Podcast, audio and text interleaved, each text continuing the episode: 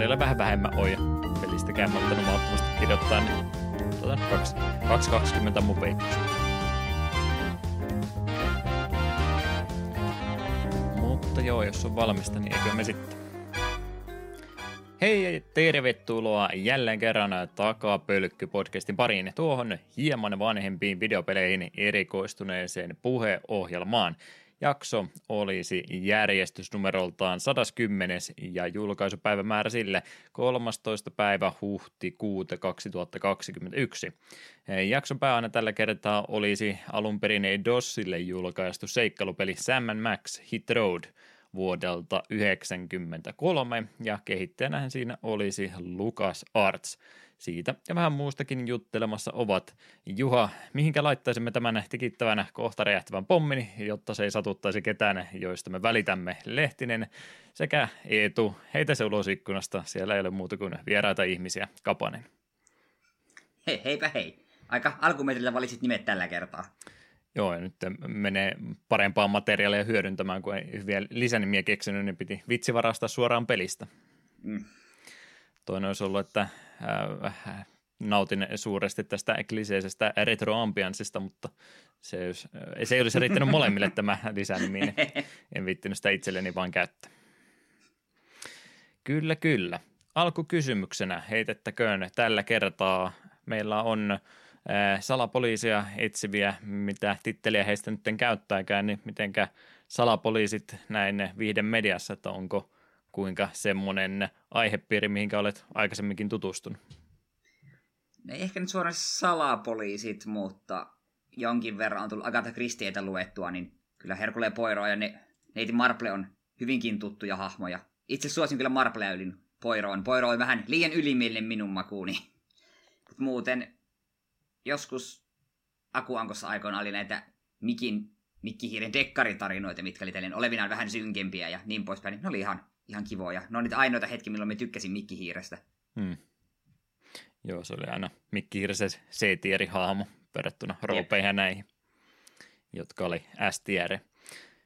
Joo, mä käyn sillä oikeastaan T V-sarjoja niin hirveästi kattelematta ja C-sit ja tämmöistä, voiko niitä edes lukeakaan siihen, mutta nekin on, nekin on korkeintaan ollut semmoista, että no nyt sattu tulemaan ja jostain kumman syystä jäin tätä tuijottaa, että eipä oikeastaan mitään semmoista sarjaa varsinaisesti, mitä olisi katsomalla jäänyt katsomatta. No just noita poirotteja tämmöisiä, jos on vaan sattunut T V äärellä olemaan ja liian monta minuuttia tuijottanut sitä, niin sitten ei ole enää keskenkään kehannut asiaa jättää. Lukemispuolta, kun nuorempana tykkäsi kovastikin kirjoja lukea, niin niinkin miehekästä tota, tota, etsivää sarjaa olen lukenut, kun neiti etsivää varmaan joka ikisen kirjan, mitä silloin aikanaan tuli. Nehän oli aika tiiviitä pakettia, eikö ne oli jotain sata viisikymmentä sivua varmaan pisimmätkin, että ne oli kyllä aika nopeasti luettua kamaa. Mitä siellä en, naurahdellaan, en, tämä, tämä on hyvä kirjasarja ollut aikana. En, en, en ole yhtään noita neiti etsiviä lukenut, muutaman viisikon elämäni aikana lukenut, ja enemmän kyllä tykkäsin näistä Bertin päiväkirjoista. No niin, mutta ne on ehdottomasti vielä parempia, mutta niin nyt valitettavasti salapoliisikirjoja ole ollut. Väitäksä, että neiti etsiviä ei ole minä mukaan kuuluisi kohderyhmään? No emme, emme oikeastaan voi niin sanoa, koska emme ole yhtään lukenut, emme tiedä. Mm. Sen, me, niin kuin, sen kyllä haluan huomauttaa, että jos ei olla aiemmin puhuttu viisikoista, joka on paljon mahdollista, että ei viisikokirjasta paljon puhuttu, niin niissä kirjoissa oli hämmentävän paljon pelkkää ruuan kuvailua. Sitten he menivät syömään ja se sivukaupalla kerrotaan, mitä kaikki siinä oli syötävänä. Sitten ehkä kymmenen sivua jotain tapaa, sitten meni seuraavan kerran syömään. Se oli hämmentävä olla nuorena huomata, että mitä ihmettä se kirjoissa tapahtui. Että, että tässä on ehkä viisikymmentä sivua materiaalia, loppuun pelkkää ruuan kuvailua. Onko tämäkin ollut semmoinen, että siitäkin on vaikka kuinka monta kymmentä kirjaa tullut matkan varrella? Eikös viisikoita joku pirusti? Eikö sinulle mm. ole kirjasarja tuttu? Ei, en, en ole Mi- syystä tai toista. Mitä helvettiä? Mitä mä olisin joku eteinen viisikkoa?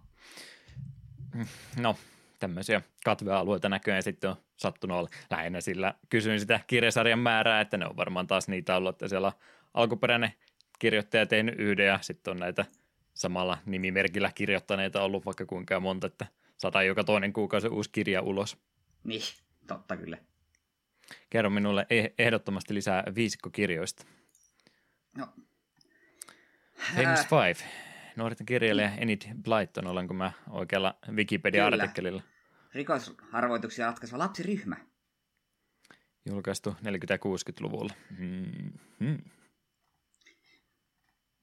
Niin, aina joo. Joka kerta lähtevät tuonne, tuonne maaseudulle ja joka kerta päätyy johonkin seikkaan. Niin siinä vaan käy, ei voi mennä. Ja kun tätä kirjalistaa katsoo, niin kyllä näitä joku parisenkymmentä näyttää oleva.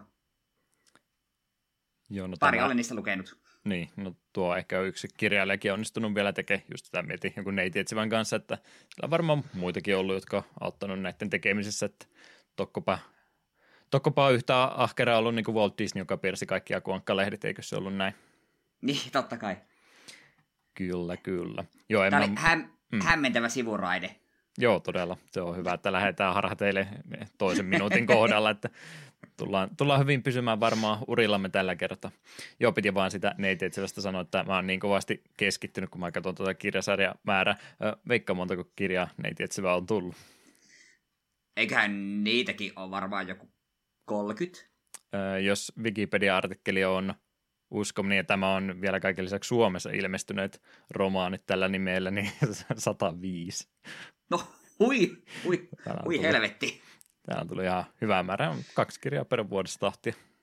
No etkö siihen voit, kun sulla on nyt tämä M T G-homma, että yksi boosteri per jakso ja jatkuu tälleen pitkällä aikavälillä, niin otat seuraavaksi neiti etsivät. Jokaista jaksoa luot yhden neiti etsivä ja kerrot lyhyesti tiivistelmä. Joo. Siinä on hetkeksi tekemistä. Se on semmoinen ekstra sarja, että menee sinne paperipinoon alimaiseksi, että sitten kun tynnyrin pohjaan raapaistaan, niin se on siellä vastassa. Joo, en muista neitietsivistä yhtään mitään muuta kuin sen, että yhdessä kirjassa ää, neitietsivä oli kaapissa piilossa, ei halunnut tulla löydetyksiä, meinasi aivastaa, niin tässä oli kikka, että ää, kielellä kutittaa kitalakea, niin aivastus menee pois, niin sen totesi, että se oikeasti toimii, ja mä edelleenkin käytän tätä tekniikkaa. Kiitos neitietsivä. Oot se useinkin jossain vaatekaapissa sitten piilossa? Ei, mutta jos ei halua aivastaa, niin ah, tä- tällaisen voi neutralisoida.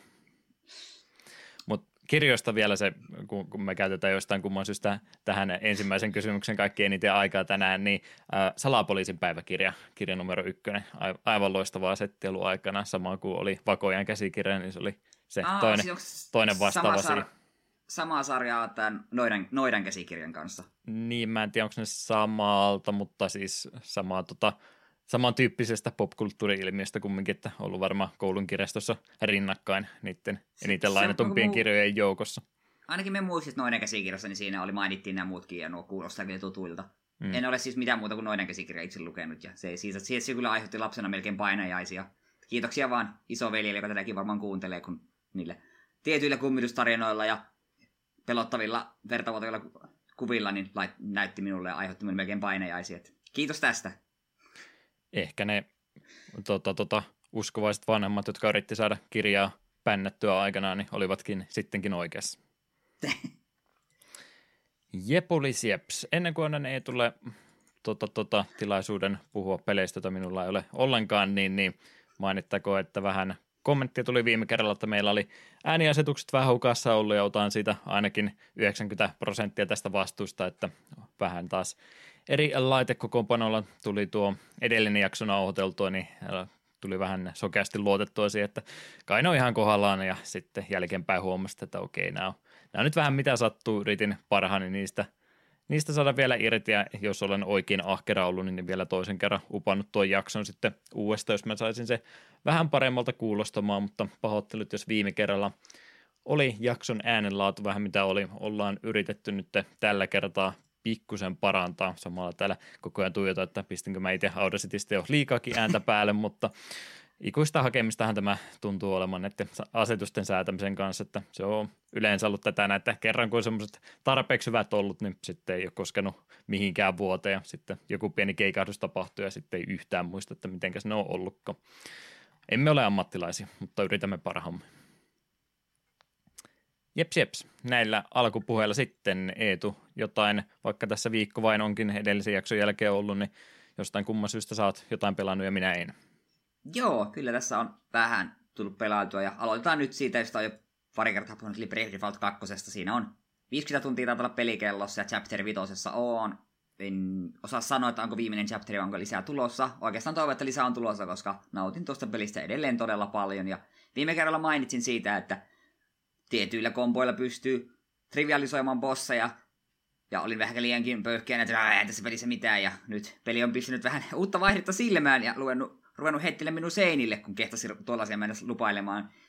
Esimerkkinä tässä, se oli pari bossia sen jälkeen, mistä kun viimeksi puhuttiin, niin tuli tämmöinen mukava pikkubossi, joka krittaili aika mukavasti, teki kovaa lämää, ja sitten vielä dodgeilikin paljon. No, minähän oli fiksu, ja haha, minulla on tämä Re-Race-niminen spelli, joka on käytännössä Autolife Final Fantasyn, Final Fantasyn tutuille, eli kästät käytännössä hahmollisen, ja sitten jos se hahmo kuolee, niin se kertaalleen nousee takaisin henkiin pienillä H P:illa. Eli vähän niin kuin automaattinen Phoenix Down kertaalleen. Niin minä, no eihän se haittaa, kun ha, se ei tee yksi tai mitään niin kuin moneen osuvaa hyökkäystä, että mulla on koko ajan kaikilla niin kuin se tuo, tuo, tuo Re-Race niin kuin päällä, niin ei se voi minua maksimissaankaan neljänkään hyökkäyksen aikana kaikkia tappaa kahdesti. No, tällä kyseisellä bossilla on hyökkäys nimeltä Recurring Nightmare, ja sen pahempi versio Neverending Nightmare. Minä kylläisin kyseenalaista jossain kohtaa, kun miten tuo voi hyökätä yhden vuoron aikana noin monta kertaa, tämä ei käy järkeen, niin sitten me huomasin, että hetkinen, jos tuo hyökkäys tappaa hahmon, niin se bossi saa välittömästi uuden vuoron. Eli se tappaa Recurring Nightmarella yhden, se saa uuden vuoron, tappaa sen saman hahmon, joka juuri heräsi henkiin. Rinse and repeat. Siinä sitten kattelit, se yhden vuoron aikana hyökkäsi kahdeksan kertaa ja vaippasi komun tiimin. Si- siinä vähän aikaa oli miinimyssyn päähän, että tämä mun strategia kaipaa ehkä vähän vaihtelua. Ja olen hyvin iloinen, että peli on ruvennut pistämään kunnolla kampoihin. Joutuu, joka bossilla on nyt joutunut oikeasti miettimään, että hetkinen, että nyt tarkkaan pitää miettiä, miten me jokaisen siirros on. Yhdessäkin kohtaa rupeat ahnehtimaan, että jos me nyt yritän burstata, niin yleensä bossi siinä kohtaa sanoo, että tuo oli virhe ja game over. Joitakin saattaa ehkä ärsyttää. Minusta se on kiva, että tuo peli pakottaa niin kuin kunnolla taktikoimaan. Ja jokainen buffi ja tämmöinen on hyvin, hyvin tärkeä. Pidän edelleen ja aietta. Mutta sitten puhutaanpa jostain ihan kokonaan uudesta. Monster Hunter Rise ilmestyi tuossa ei kovin kauan aikaa sitten. Ja tykkäsin kyllä Worldista aikoinaan.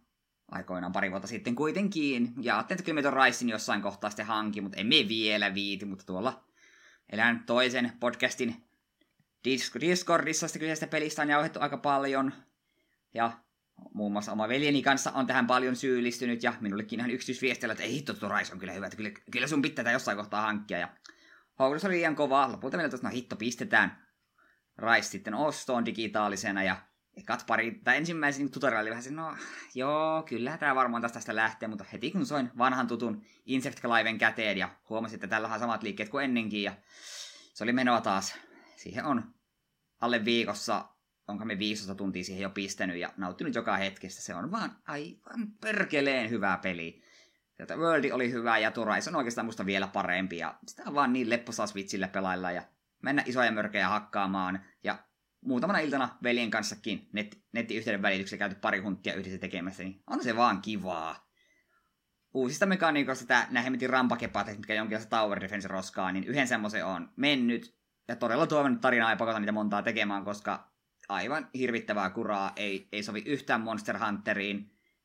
Ja ainakin veli sanoi, että ei niitä pitäisi kovin montaa niin kuin tarinan myötä ole pakkoa tehdä, joka on hyvä. En, en niistä pidä, perus Monster Huntti on paljon kivempaa.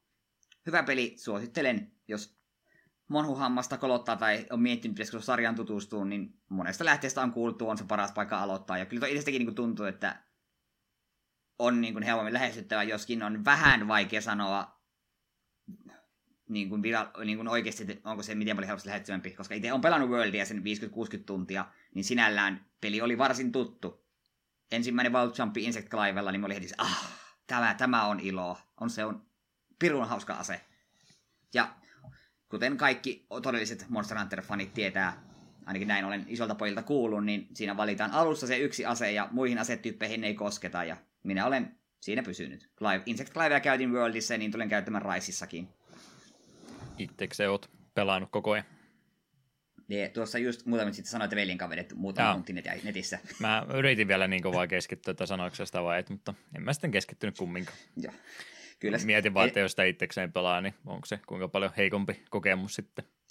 Öö, no siis, pääsääntössä me yks, The Worldinkin silloin pelasin yksin pelinä, ja totta kai se on monin pelinä eri asioissa, etenkin jos on kolme kaveria, mutta kun se kuitenkin ne monstereiden voima ja H P skaalaa niin pelaajien mukaan, niin sitten jos sulla on kavereita mukana, niin se yhteen hiilen puhaltaminen on aika pakollista, kun taas yksinään, sä oot y- itse se, joka siitä hommasta hoituu, niin siellä ei ole kukaan niin ne, random nettityyppi perseilemässä, vaan se on ihan kokonaan itse siinä vastuussa, että se matsi menee hyvin. Ja sitten kun tuossa on kissakaveri lisäksi nykyään se koirakaveri, joka myös bossia härnää, niin ainakin myös on tähän asti tuntunut, että jos tulee semmoinen hetki, että oi, oi, oi, oi, nyt pitää päästä vähän hiilaamaan, niin sopivasti se sun koirakaveri sen verran sitä hirviötä ärsyttää, että muutaman kerran rollaat sivuun, niin yleensä kerjät potion ja vetän naamaan. Tosi välillä se sitten kostautat, että nyt mie kerkeen, ja sit se monsteri päättää, että nyt minä muuten tulenkin jyräämään ihan kunnolla päälle. Sitten äkkiä vaan rollaamaan animaatiosta pois. Meinaa hätää iskeä välillä. Mutta kiva peli, äärimmäisen kiva peli. Eiköhän tuohon tuu upotettua aivan tolkuttomasti tunteja. Sitten kyllä. Vielä tuo viimeinen.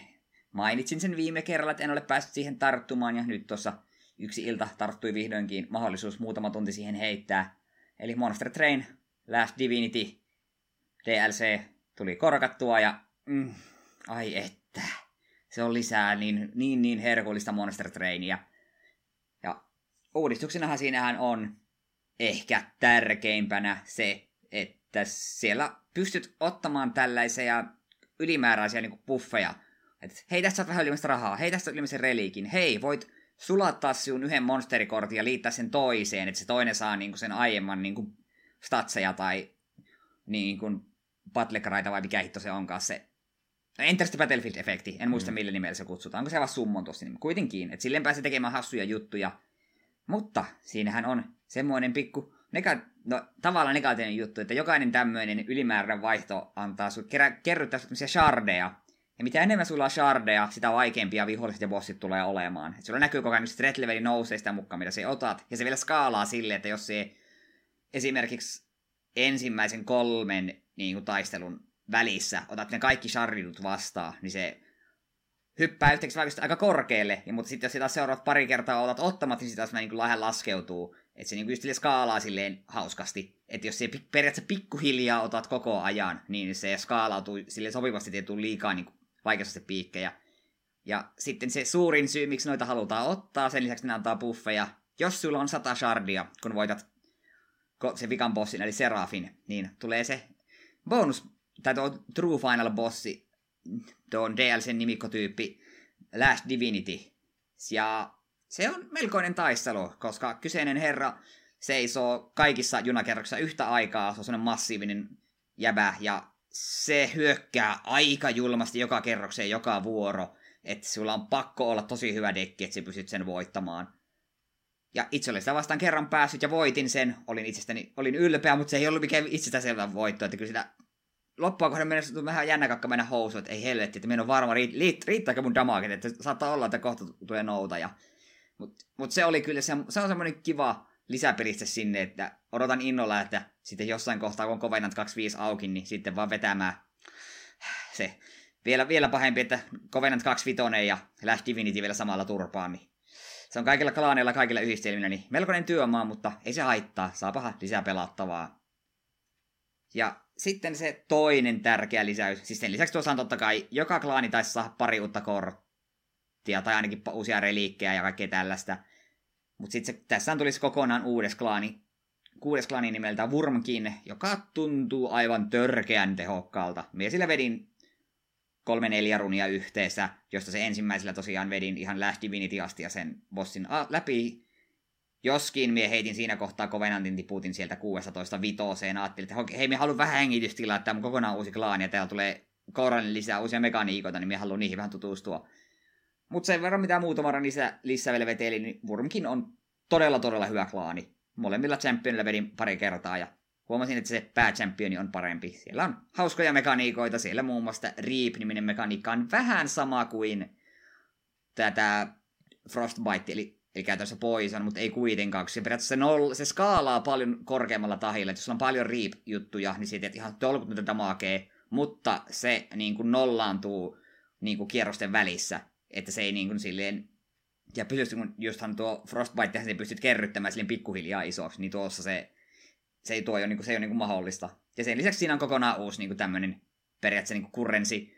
Jokaisessa kerroksessa on sen lisäksi, että paljon siinä on slotteja näille... kretuille, niin sitten siellä on tämmöinen, minusta mikä sen Wurmkinin oman kurrensin nimi oli, niin siellä on se kuusi slottia sille uudelle. Ja tietyt kortit sanoo, että ö, siinä lukee infuse, ja se antaa tätä, siihen kerrokseen niitä Niin, sitä kurrensia. Ja ne kurrensit vaikuttaa siihen. Joku monsteri esimerkiksi sanoo, että mitä enemmän sulla on tätä kurrensia, niin sitä tehokkaammin se tulee pöytään. Ja sit saattaa olla, että kun sulla on tätä kurrensia, niin tietyt yksiköt niin kuluttaa sitä ja saa siitä voimistusta ja niin poispäin. Niin se on semmoinen kiva lisä, lisähomma vielä, mistä, mitä pitää kanssa niin kuin ottaa huomioon. Ainakin just silloin, jos näillä Wurmkineilla pelaa. Mutta en tyydistä teitä enempää. Sanon vaan, että jos tykkää Monster Trainista, niin Last Divinity on aivan törkeän kovaa. Ehdottomasti suosittelen, ja oma, oma innostus Monster Trainiin lähti taas hirvittävään nousuun, ja on vähän semmoinen fiilis, että miksi me ei pelaa muita videopelejä, kun on olemassa Monster Traini. Onneksi nämä tuon Monster Hunteri kuitenkin myös aina välillä vähän röhäisi, että hetkinen, minäkin olen olemassa, ja Bravely myös. Hirveä ai, juna kulkee taas. Kyllä, ai, ai, ai, että kyllä on. Hyvä hetki olla minä videopelien kannalta, ei voi muuta sanoa.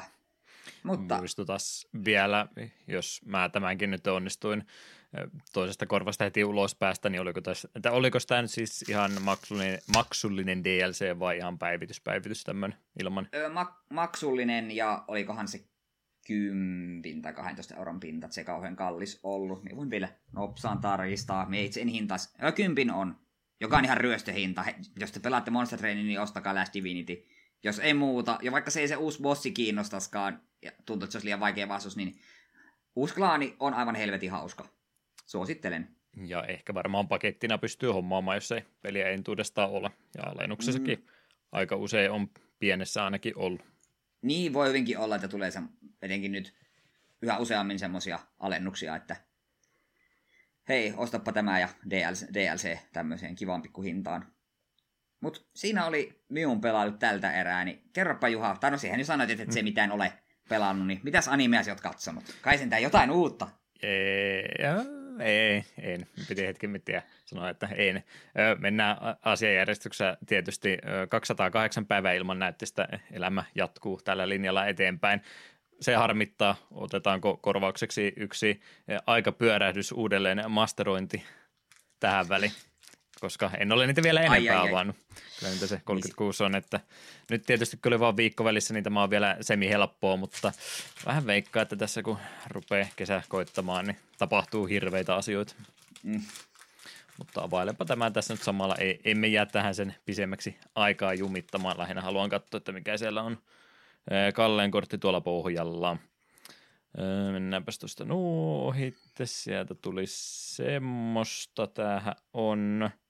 Onko toi mytiikin värinen? Kyllä se taitaa olla. Joo, Ancestral Vision on se on myttinen kortti, oletan. Ancestral, Ancestral Vision. Mm. Sorcery, sininen, suspendi neljä. En tiedä, mitä suspendi ra- tarkoittaa. Se, se on rare. Onko se rare? Voi olla, että täällä on vaan sen verran tota huono valaistus, että näyttää vaan mytiikiltä. Tai sitten mä oon unohtanut, että mikä, mikä mytiikin väri. Eikö se tommonen ora, vähän ruskehtava oranssi ole? Aa, se on niin kuin tää rarity shiftattu. Se on osattu ylöspäin. Se on ennen ollut rare, mutta nykyään se on mytiikki. Jonka hmm. ymmärrän täysin, koska tuo kortti on aivan pöljä. Tätä tekee. Mä osaan lukea. Öö, no, ehkä mä selitän helpommin. Sillä hmm. ei ole varsinaista omaa manakostia. No ei näitä ole. Se on, so, se on sorcery ja sillä on suspend neljä. Hmm. ja yhdellä manalla. Suspend neljä yhdellä manalla tarvitsee. Maksat yhden sinisen manaan ja sanot, minä suspendan tämän kortin. Se kortti menee exileen ja sillä on neljä counteria. Joka vuoro sinä otat sille yhden counterin pois. Sitten kun sillä on nolla counteria, sinä kästäät sen ilman niin kuin mitään maksua. Ja tuon efekti on, nosta kolme, ta, pelaaja nostaa kolme korttia. Eli sinä maksat yhden sinisen manaan ja neljäkin vuoro myöhemmin sinä nostat kolme korttia. Se on aivan järkyttävän tehokasta. Yhdellä manalla kolme korttia, jos mietitään kuitenkin, niin se on aivan sairas suhde. Ja ah, sitten kun on kortteja, millä pystyy näitä suspend-countereita poistamaan ja niin poispäin, niin ja sille, okei okay, joo, siellä maksat neljä vuoroa etukäteen jostain, että sit periaatteessa silloin tee mitään, mutta se on vain yksi ainut sininen mana kolmesta kortista. Aivan sairasta. Huhhuh. Ei se ota ja olla kuin muutama euron kortti tällä hetkellä, koska mm. tämä on kuitenkin printattu usein, jos on aiemmin ollut rareja tälleen, mutta todella, todella hyvä kortti. Et, jos noita kortteja, että jos tuon avaisin, niin sitten olisi vasta, olisi vasta tuskaa, että mihin pakkaan meitä laitan, koska me halutaan kaikkiin. Koska jos sä pelaat sinistä, niin sä haluat nostaa yhdellä sinisellä kolme korttia. Kuka ei haluaisi. Joutuu koko ajan tota, tota, rikkoo vanhat rakennelmat, että saa vanhat kortit vedettyä pois sieltä välistä, tai niin. Sitten joutuu no, parikymmentä mut... kopiota hommaamaan. No käytännössä kaikki kortit, pakat kuitenkin pelaa niin kuin card drawta, niin tuo on automaattisesti helvetin hyvä card drawta. Kyllä, kyllä. Timeshiftattu kortti täällä myös on, mutta sehän on vain Goblin Engineer. No eihän se nyt vain ole, se on Goblin. Oi, oi, Goblinit on parasta. Poillekin siellä oli pohjalla, mutta tämäkin on ihan joku perus kommoni vaan. In- Infiltrator Il-Kor. Korjokue. No, se oli kuitenkin mytikki, niin se oli, se oli hyvä pakka. Kyllä, kyllä ja hyvä loppu. Jes. Tämä on mun mielestä sopiva mitta tälle välisegmentille, niin tässä ehtii olemaan nukahtamatta välissä, niin jotain asia kiinnostaa ollenkaan. Joo, en ole pelannut ollenkaan. Pitikin siitä ihan äh, mainita sillä tavalla lähinnä. En, en tiedä, miten, mitenkä tämän kuvailisin, mutta otin ihan töissäkin puheeksi, että on, on ollut vähän äh, sillä tavalla ajatusmaailma, että mä en oikein osaa työasioita nollata tällä hetkellä mielestäni ollenkaan, mikä on aika omituista, koska tämä on nyt neljäs vuosi kumminkin nykyisessä työpaikassa, ja tätä ongelmaa ei ole aikaisemmin ollut ollenkaan, mutta en tiedä, mä ottanut nyt jostain kummoista vähän äh, liikaa stressiä työasioiden miettimisen kannalta, niin näköjään se vaikuttaa siihen, että ei huvita pelatakaan yhtään mitään muuta kuin puhelimella vaan, ja sitä ei lasketa pelaamiseksi. Äh, otin asian puheeksi ja kehotettiin pelaamaan tietokoneella enemmän ensimmäinen kerta, kun sain tämmöisen vinkin elämässäni, mutta koitan ottaa siitä vaarin ja pelata jossain kohtaa enemmän. Eiköhän tämä saada selätettyä jossain kohtaa, kunnes sitten tulee ö, hyvät kesäkelit ja sitten ei huvita pelata muutenkaan. Mutta yritän parantaa kumminkin tapaani. Aika uh, optimistista ajattelua, että Suomessa tulisi hyvät kesäkelit. Niin, no ei sitä tiedä. Tuolla lunta vielä näyttää aika paljon olevan, mutta ehkä se jossain vaiheessa vielä pois sulaa. Joo, tosiaan ton Yu Yu Hakushon, mistä nyt olen jo montaa kertaa tässä matkan varrella sanonut, niin sen tuossa eilen katselin loppuun. Ähm, puolittainen spoileri, en kerro tarinakäänteitä sen enempää, mutta ihan noin itse tekijän ja muutenkin sarjan lopetuksen kannalta, niin siinä mielessä vähän erikoinen, että tuo viimeinen arkki oli kumminkin aika lyhkäinen. Onko sä hänen tekemisiään muuten kattelu? Tai no, tiedät sä siinä mielessä, kun sä Hunter x Hunterin tiedät, ja sä tiedät, kuinka, ah. kuinka säännöllisesti niitä tulee, niitä uusia chaptereita. Epäsäännöllisen, epäsäännöllisesti tulee. Niin, niin. Tämä ympäriltähän oli jo siis ollut samaa, mitähän se oli kaksikymmentä jotain, kun se oli, oli tätä tehnyt, ja se oli kuulemma aika loppuun palannut silloin, kun se tota...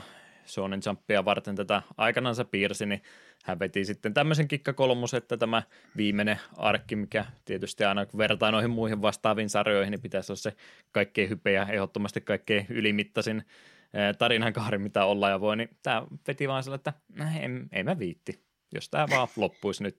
Siis joo, kyllä se viedään tarina loppuun, mutta siis kyllä siitä huomaa selvästikin, että ää, tässä nyt aika paljon pohjustettiin asioita. Sitten oli sellainen, no vedetään nyt about kuuteen jaksoon tämä loppufinaali, että tämä on varmaan ihan jees. Niin, niin. Veti tämmöisen vedon ja en minä lähde todellakaan vastaan sanomaan, kun tekijä itse aikanaan saa haastattelussaan sanoa, että tuo on oikeasti sen verran paha stressi tämä kannalta, että tämä ei ole ollenkaan hauskaa, niin jos mä nyt vaan kirjoitan tämän sarjan loppuun. Ja kyllä se on vähän katunut sitä, miten se päättyi, joo, mutta parempi se on, että hän sitten tarinan omalla tavallaansa loppuun vie, mitenkä halusikaan verrattuna nyt vähän, mitä tuo Hunter x Hunter on, josta ei ottanut tulla viimeiseen kahteen ja puoleen vuoteen yhtään mitään, niin mä vähän epäilen, että se on semmoinen sarja, mikä ei tule koskaan loppua saamaan. Kumpikaan ei ole oikea tai paras tapa tuommoisia pitkiä tarinoita päättää, mutta kyllä se parempi on, että se jonkinlaisen lopun saa, kuin se, että se jää ikuisesti kesken. Mut, mut, Aivan. Ei tuo loppu siis mitenkään huono ollut, ja varsinkin tämä animaatio, adaptaatio, mitä tästä on tehty, niin siinä on pikkusen lisäkontenttia laitettu tai vähän hahmoja ja niiden taustoja laajennettu enemmän kuin mitä siellä sarjakuvan puolella oli, niin siinä mielessä jopa ehkä parempi tapa katsoa nimenomaan tuo animaatio kuin se alkuperäinen lähdemateriaali tästä näitä. Tuommoisesta vähän äkillisestä tai hätäisestä lopusta huolimatta, niin ei se mitenkään huono päätös sarjalle ollut, että ihan, ihan hyvä fiilis tuon katsomisesta jäi. Helpompi tuommoista sata kaksitoista osasta sarjaa on suositella kuin jotain tuhannen luvuissa, missä se One Piece nyt meneekin. Ei, me itse asiassa rupesin One Piecea miettimään, että se olisikin hyvä, kun Oda saisi jonkun burnoutin ja sitten se olisi vaan viimeinen chapteri, että oho, tämä Laugh Tale-saari onkin tässä ja katso se One Piece-saari onkin tässä, siellä on kirje, missä lukee, että ystävyys on todellinen aarre ja ooo, lopputekstit. Joo. Nimenomaan, eikö se olisi tuossa hyvä päätös, että tuo, tulee saarelle, missä... mutta laivauppoakin siinä justiin vähän ennen rantaviivaa ja sitten siinä pohjaa hukkuissa todeta, että ne oli ne ystävät, ne tärkeä aare tässä, mitä matkan varrella saatiin. Kyllä, ei, mit, ei tulisi ikinä eeppistä lopputaistelua. Tuon, ainakin me oletan, että ihan ihan sarjan lopussa on Blackbeardin ja Luffyn kohtaaminen, mutta niin. Hmm. En tiedä, en ole pitkin pitkin aikoihin lukenut tai kauttanut. En tiedä, mitä siellä nyt tapahtuu. Sitten kun se on joskus päätöksessään, niin sitten voi ottaa taas kiinni. Sitten tai sitten lukee vain Wikistä tiivistelmän. Ah, tälleen meni neljäsataa viimeistä jaksoa kautta chapteria. Kiusaus on aika suuri varmasti sillä tavalla mieluumminkin tehdä. Mm. Niin mä ainakin Narutoilla ja tämmöisillä tein, kun mitäkään sitten viimeistä kahdeksaa vuotta on ollut katsellut. Niin oli se vähän nopeampi vaan ensin katsoa tai lukea sarjakuvan muodossa ja sitten kun sekin oli liikaa, niin katsoa vaan tiivistelmät. Jaa, se oli, se oli siinä. Kiitos, kiitos kaikesta. Joo, siinäpä se aika lailla sitten rupeaa olemaan, että kyllä nyt kun tuon sarjan sai pois, niin ihan kiva sitten jotain muutakin sarjaa sieltä ottaa pikkuhiljaa tilalle. Maininnan arvona ehdottomasti omalla katselulistalla ollut, mitä tuolla Tohelottikin oli Discordin puolella mainostanut tätä Way of the House Husbandia. Mä oon tota mangaa tuolle siskolle ostanut tuossa matkan varrella useamman pokkarin tai mikä se japanilainen termi tälle kun tota, tota, painoksille on, mutta tiedän kyllä sarjaa ja ilmeisesti varsin hauskakin on, niin sitä täytyy tässä kohta ruveta katselemaan ja eiköhän se jotain muutakin voisi välillä kuin kiinalaisia piirrettyjä katsella. Mm. Mikä vielä parempaa, niin voisi vaikka pelatakin jotain välillä. Ehkä. Niin itsekin kyllä laitoin ihan suosiolla Netflixille vaan tuolle, tuonne tuonne omalle listalle, että tuohon pitää jossain kohtaa tarttua ja puolittaisen lupauksen tein itselleni, että tänään illalla katsoisin jakson tai kaksi, mutta katsotaan, se voi olla, että Monster Hunter tai Bravely Default taas vie taas mukanaan. Toisaalta jos Bravelyssä grindailee, niin siinähän voisi hyvinkin katsella muutama jakso samalla. Hmm. Jepulis, jes. Eiköhän siinä alkuhypinät meillä tällä kertaa tosiaan viikko vaan viime jaksosta aikaa, niin ei ole ihan niin paljon tuota materiaalia, niin varmaan tällainen pykälän nopeammin ja tehokkaammalla tahdilla tästä jaksosta selvitään, mutta kyllä me itse pääaiheesta puhutaan kaikki, mitä sanottava arvosta on. Mutta kumminkin näillä sanoilla pidetään pieni musiikkibreikki tässä kohtaa ja jatketaan sitten eteenpäin.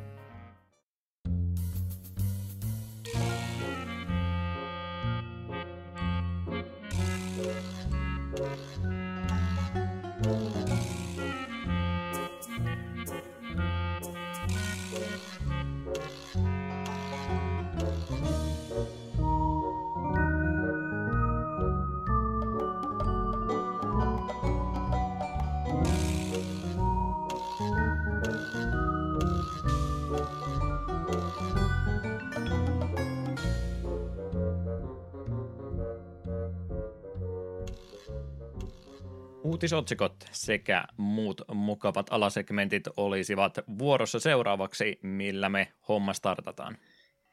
Tottuun tapaan tänä päivänä pelihistoriassa, eli mitä tapahtui ainakin kymmenen vuotta sitten. Tämä on hyvä, vaikka kuinka pieni väli jaksojen välissä olisikaan, niin tähän segmenttiin aina löytyy jotain mainitsemisen arvoista. Tosin aiheet rupeaa pikkuhiljaa kiertää ympyrää, tuntuu, että olemme valtaosasta näistä jo jotain asiaa, jonkun asiayhteyden kautta puhuneet aikaisemminkin, mutta ei se mitään. Saadaan punottua tästä aika monen verkkoaikaiseksi. No, yksitoista vuotta sitten oli jotain, ei ollut kymmenes päivä, mutta ei kymmenes päivä, kun kaksituhattakymmenen vuonna. Kato, ei, ei meillä kuntotaja riittää tehdä jaksoja tämmöisellä äh, rytmityksellä, ei, ei osaa puhukaan enää ollenkaan. No, kolmastoista päivä huhtikuuta oli se katselun alla päivä ollut, ei tasan kymmenen vuotta sitten mitään niin jännää, mutta yksitoista vuotta sitten jälleen kerran, kuten oli meillä viime jaksossakin mainintaa, niin Splinter Cell-sarjaa on tänä päivänä julkaistu, nyt tosiaan kaksituhattakymmenen vuonna, kun Conviction-peli Xbox kolmesataakuusikymmentä julkaistiin tuolla Jenkkien suunnalla. Ja tämähän on sitä Ubisoftin tuttua hiippailusarjaa. Sam Fisher on nyt tuon Double Agent-peli, josta me viimeksi mainittiin, niin sen jäljiltä entistäkin enemmän mielimaassa ja kostohimo siellä ajatuksissa pyörisi. Pelistä löytyy nyt myös paljon monin pelitiloja kahdelle pelaajalle. Oikeastaan taisi siellä viisi eri moodia olla, että tämmöistäkin pelattavaa sieltä löytyy. Puhun ihan niin kuin tietäisin, että muissa peleissä ei olisi monin pelimoodeja ollut. Voi niitä ollakin, mutta ainakin peli mainosti sillä, että nyt niitä löytyy entistä enemmän. Hmm. En ole yhtään ainutta Splinter Celliä pelannut ja just tässä rupesin pohtimaan, että pitäisikö ensimmäinen Splinter Cell joskus vaikka käsitellä. Ehkäpä. Milles on kai siitäkin P C-versio on? Tom Clancy Splinter Cell näyttää löytyvän ainakin Steamista. Alkuperäinen julkaisu kaksituhattakolme. Oletko tämä on se? Hmm. Sopisi kyllä ihan mainiosti, vaikka sovittiin myöskin, ettei liian pitkälle mietitä jaksoa eteenpäin, mutta täällähän me sitä hmm. tehdään kumminkin. Joo. Sanon tässä nyt ääneen kuitenkin, että se on niin kuin vakiona viisi euroa, että laitanpa toivelistalle ostaa jossain kohtaa alesta ja kuikkaanpa sinullekin. Mm. Koska emme viisi euroa rupea maksamaan. Ei, ei, ei, ei, sillä saa, ei sillä saa kyllä yhtä Time Spiral boosteriakaan, että parempi säästä. kolmastoista päivä neljättä sitten hypätään pikkasen enemmän ajassa taaksepäin, niin tällä kertaa aina vuoteen kaksituhattaseitsemän asti. Sinä päivänä oli muutama Nintendon käsikonsolijulkaisu tullut, joista yksi oli Final Fantasy viiden Advance-versio, ja nimenomaan Game Boy Advancelle vuonna kaksituhattaseitsemän. Huhhuh. Pala-alueen julkaisu oli, eli meillä jouduttiin näinkin kauan tuolta odottamaan kaksituhattaviisitoista jo Japanissa, nimittäin tämä tulla ulos. Mutta tämä on tosiaan paranneltu versio tuosta Squaren J R P G-pelistä. Ja mitä siihen on sitten lisätty? Grafiikkaa tietysti vähän siloteltu. Neljä uutta ammattia on kuulemma lisätty ja tämmöinen vaihtoehtoinen sivudungeon, josta kolmekymmentä kerrosta löytyy. Ja pika tallentamaankin pääsee siis tässä versiossa. Mitä noista, kun mä oon kutosesta eteenpäin finkkuja pelannut ja muut on sitten ykkönen varsinkin monta kertaa keskiäänyt, niin kyllä se vitonen olisi oikeastaan se, mikä niistä eniten kiinnostaisi. En, en tiedä yhtään tarinasta, en tiedä tarviko tietää, mutta ihan noin pelimekaniikkoja näiden kannalta se vaikuttaisi erittäin mielenkiintoiselta. Just menisin sanoa, että jos kokonaisuutena miettii, nelonen on parempi peli, siinä on paremmat hahmot, parempi tarina ja se on silleen niin, silleensä parempi, mutta vitosen Jobi-systeemi, se on aivan pirun hyvää. Ehkä on käynyt selväksi, mutta minä tykkään todella paljon siitä, että Japsiropeessa on tämä Jobi-systeemi. Ja okei, okay, F F kolmehan sen kai niinku aloitti, mutta minun mielestä vitonen tekee sen aivan törkeän hyvin. Niin kun siis sille jos vertaa kolmoseen, niin vitonen tekee sen todella todella paremmin. Ja ehkä olisi, olisi epäreilua verrata sitä vaikka Brefilefaltteihin, mutta kyllä siinä silti siinä minun mielestä pystyy kuitenkin vähän niin kuin yhdistämään, että jos oli, oli vaikka Black Magia, niin pystyy ottamaan White Magicin niin kuin siihen rinnalle, niin tällaista. Ja se on pirun hyvä niin kuin pelimekaanisesti. Ja pitää itse asiassa, tuossa kohta vähän googletella, että mitkä nuo neljä uutta jobia on. Heräsi mielenkiinto heräämään, että jos jossain kohtaa tuo vitosen taas uusis pelailis, vaikka sen onkin pelannut varmaan vaan sen viisi kuusi kertaa jo muutenkin, niin voisi pelata tuon Advance-version uusien jobien takia. Joo, tää on ilmeisesti tämän pohjalta tehty sitten näitä, no joo, ei ensimmäisiä, koska Japanissa näitä puhelinalustoja peleillä on enemmänkin ollut, mutta iOSlle taisi olla ensimmäisiä Final Fantasy-porttauksia tästä versiosta tehty, ja siinä oli sitten vielä pikselitaidetta onneksi osattu hyödyntää. G P S tietysti resoluutio se kaikkein huonoin on, niin se, se heikko siinä on, mutta on se aina parempi kuin katsoa sitten näitä tapoja, mitenkä poikamme on pilattu matkan varrella, kun niitä on puhelimille käännelty. Mm. Toinen käsikonsolipeli Nintendo suunnalta tuli sitten seuraavan sukupolven, tai silloin seuraavan sukupolven käsikonsolille, eli Nintendo D S:lle sinä päivänä kolmastoista neljättä nimittäin julkaistiin täällä Suomessa Harvest Moon D S. Tose oli tässä ollut kehittäjänä, ja tämä oli nimenomaan ensimmäinen Harvest Moonin julkaisu tuolla D S:llä. Sadonkorjuun jumalatar on muuttunut kiveksi ja ainut tapa hänet pelastaa olisi luoda mahdollisimman hyvä maatila. Tai jotain keijujakin siellä piti pelastella, en minä tiedä. Minä vaan luin takakannen nopsaan. Ja ehdottomasti pelin tärkeimpänä uutuutena oli mahdollisuus lypsää lehmiä styluskynän avulla. Tämä saattaa olla minun oma lisäykseni. Mm. Tuo, tuo kyllä kuulostaa taas siltä, että pitäisi jossain kohtaa vanhempia Harvest Moonia pelailla. Me on aika, tuota taitaa olla vielä sitä aikaa, kun Harvest Moon nimeen pystyi luottamaan. Ja vähän siihen viitaten, niin uusimmassa pelaajalehdessä tämä Harvest Moon One World, niin arvostelu oli aika kylmää kyytiä. Arvosana oli kolme kautta kymmenen ja siinäkin oli kuitenkin huomiotaan silti parempi kuin pari edellistä, että... Oi voi voi.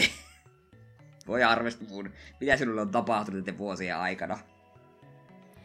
Joo, tässä voisi siis käyttää sitä meemipohjaa, että kumpi voittaisi monivuosikymmeninen pelisarja, jolla on valtava määrä pelintekijöitä tukemassa takana, vai yksi jätkä tekemässä Stardew Valleyt. Sepä. No on ne ilmeisesti Story of Seasonsit, eli niin sanotusti oikeat Harvest Moonit. Ne on vissiin oikeasti edelleen hyviä. Pitäisi jossain kohtaa joku niistä pelata. Sä kun olit niin huolestani minusta, että pitäisi joku uusi addiktio pelipuolta löytää, niin pitäisikö muu iskeä Stardew Valley käyntiä ja sitten vaan Oi, kadota, se... kadota yhteisöstä pois. Oi, ei ois ees paha. Harvest Moon, ei Harvest Moon, kun siis Stardew Valley on törkeän hyvä peli, ja niinkistä Switch-versiota on monta kertaa pyörit jostain kohtaa, minä sen aloittelen, kun aikoinaan pleikalla siihen sen kuusikymmentä tuntia työnsin, niin Switch-versio on kyllä ostettu jo kauan kauan aikaa sitten, että jossain kohtaa aloitan uuden farmin. Mm. Joo, mä just mietin sillä, kun jälleen kerran se ensireaktio oli, että joo, nopea, sillä voisi se napata, ja sitten rupesin miettimään, niin hetkinen, onko sitä mitään syytä, miksi mä pelaisin sitä Switchillä? Se voisi olla ehkä jopa parempi ratkaisu. Se, minä en ihan varma, kun minä olen pelannut sitä vaan ohjaimella, mutta veikkaan, että on olemassa ihmiset, jotka sanoo, että se on paljon parempi niin kuin hiirinäppiskompolla. Varmaan joidenkin esineiden käyttö voi olla vähän nopeampaa ja tälleensä, kun pystyt klikkailemaan, mutta en tiedä. Myös se ainakin ohjaimella toimi pleikkarilla oikein mainiosti. Tyyli on vapaa. Mm. Vuosi tuosta ka- taaksepäin katsoimme hetkinen, minkä takia mä oon kirjoittanut kolmastoista päivä kuudetta kaikkiin muihin. Kyllä mä oon mielestäni kattonut oikeata päivää kumminkin. kolmastoista päivä neljättä mun mielestä mä rupean tässä samalla tarkistamaan, kun mä puhun ääneen. Äh, ainakin minun tietojeni mukaan sinä päivänä olisi pitänyt julkaista Dragon Quest-sarjan kahdeksas osa, eli Journey of the Cursed King-peli Pleikkari kakkoselle tällä Paala-alueella.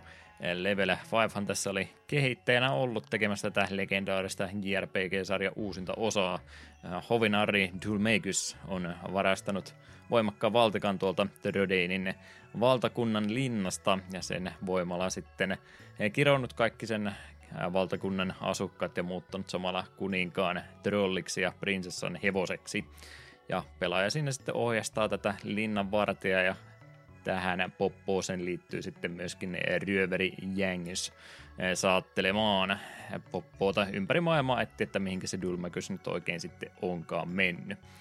Tosiaan jälleen kerran pikkasen väliaikaa siinä on ollut Japanin julkaisun jälkeen, mutta siinä mielessä väittäisin jopa, että meillä on parempi versio, koska tästä löytyy nyt sitten ääninäyttelykin ja muitakin pieniä parannuksia tuohon Japanin version julkaisun jälkeen on saatu lisättyä. Mä en tästä viime kesänä puhuin, pelailu kyllä kesken jäi, mutta äärimmäisen perinteistä J R P G:tä oli, oli ehkä vähän liiankin perinteistä omaan makkuun. Hmm, itse tuon pelasin hetkinen, minkähän voisin muistaa, siinä on varmaan kaksituhattakahdeksan tienoilla tai kaksituhattayhdeksän taisin tuon pelata ensimmäisen kerran ja sillä, sillä se oli itselle semmoinen, että wow, näin perinteistä japsiropa ja millaiki ja edelleen tykkään. Tuo on minusta, minulle edelleen ehkä se paras Dragon Quest, vaikka yksitoista oli myös todella todella hyvä. Mä muistan, tämä oli vielä ennen kuin mä sen Savonlinnan suunnalle siirryin, olisiko se ollut sitten nolla yhdeksän kaksituhattakymmenen siinä akselilla kumminkin ollut, niin mä nimenomaan Tampereen suunnalla kun liikuin, niin lähinnä sillä ajatuksella setelitukkua kädessäni puristaen, että mä käyn nyt tämän pelin ostamassa, kun mä oon tästä nähnyt juttua niin monessa kohtaa, ja heistä sitten ollut missään myynnissä, ja muistan Star Ocean nelosen sitten niillä rahoilla ostaneeni pettyneen. Ei sekään nyt mahdottoman huono ollut, mutta mm. ei ollut myöskään sitä, mitä mä sillä hetkellä olisin halunnut. Mm. Öm, onko mä kaksituhattakuusi vuodesta puhunut? Katsotaan, onko mä ollut oikealla kohtaa. Joo, kyllä mä oon ihan oikeata päivää kattonut. Mä en vaan osaa kirjoittaa, enkä puhuakaan. Se on aika huono yhtälö, mutta minkä minä itselleni voin. Jeps, jeps, sit. Sitten hypitään taas vähän enemmän ajassa taaksepäin, katsotaan vuotta kaksituhattakaksi. Sinä päivänä kolmastoista neljättä oli julkaistu pelisarjaa, josta Eetu ainakin jotain osaa sanoa. Simon the Sorcerer ja kolme D-versio oli julkaistu Windows-alustalle täällä P A L-alueella. Ää, tietokonepeli kumminkin, niin onko se nyt P A L-aluetta? No, brittijulkaisu ainakin pelille oli.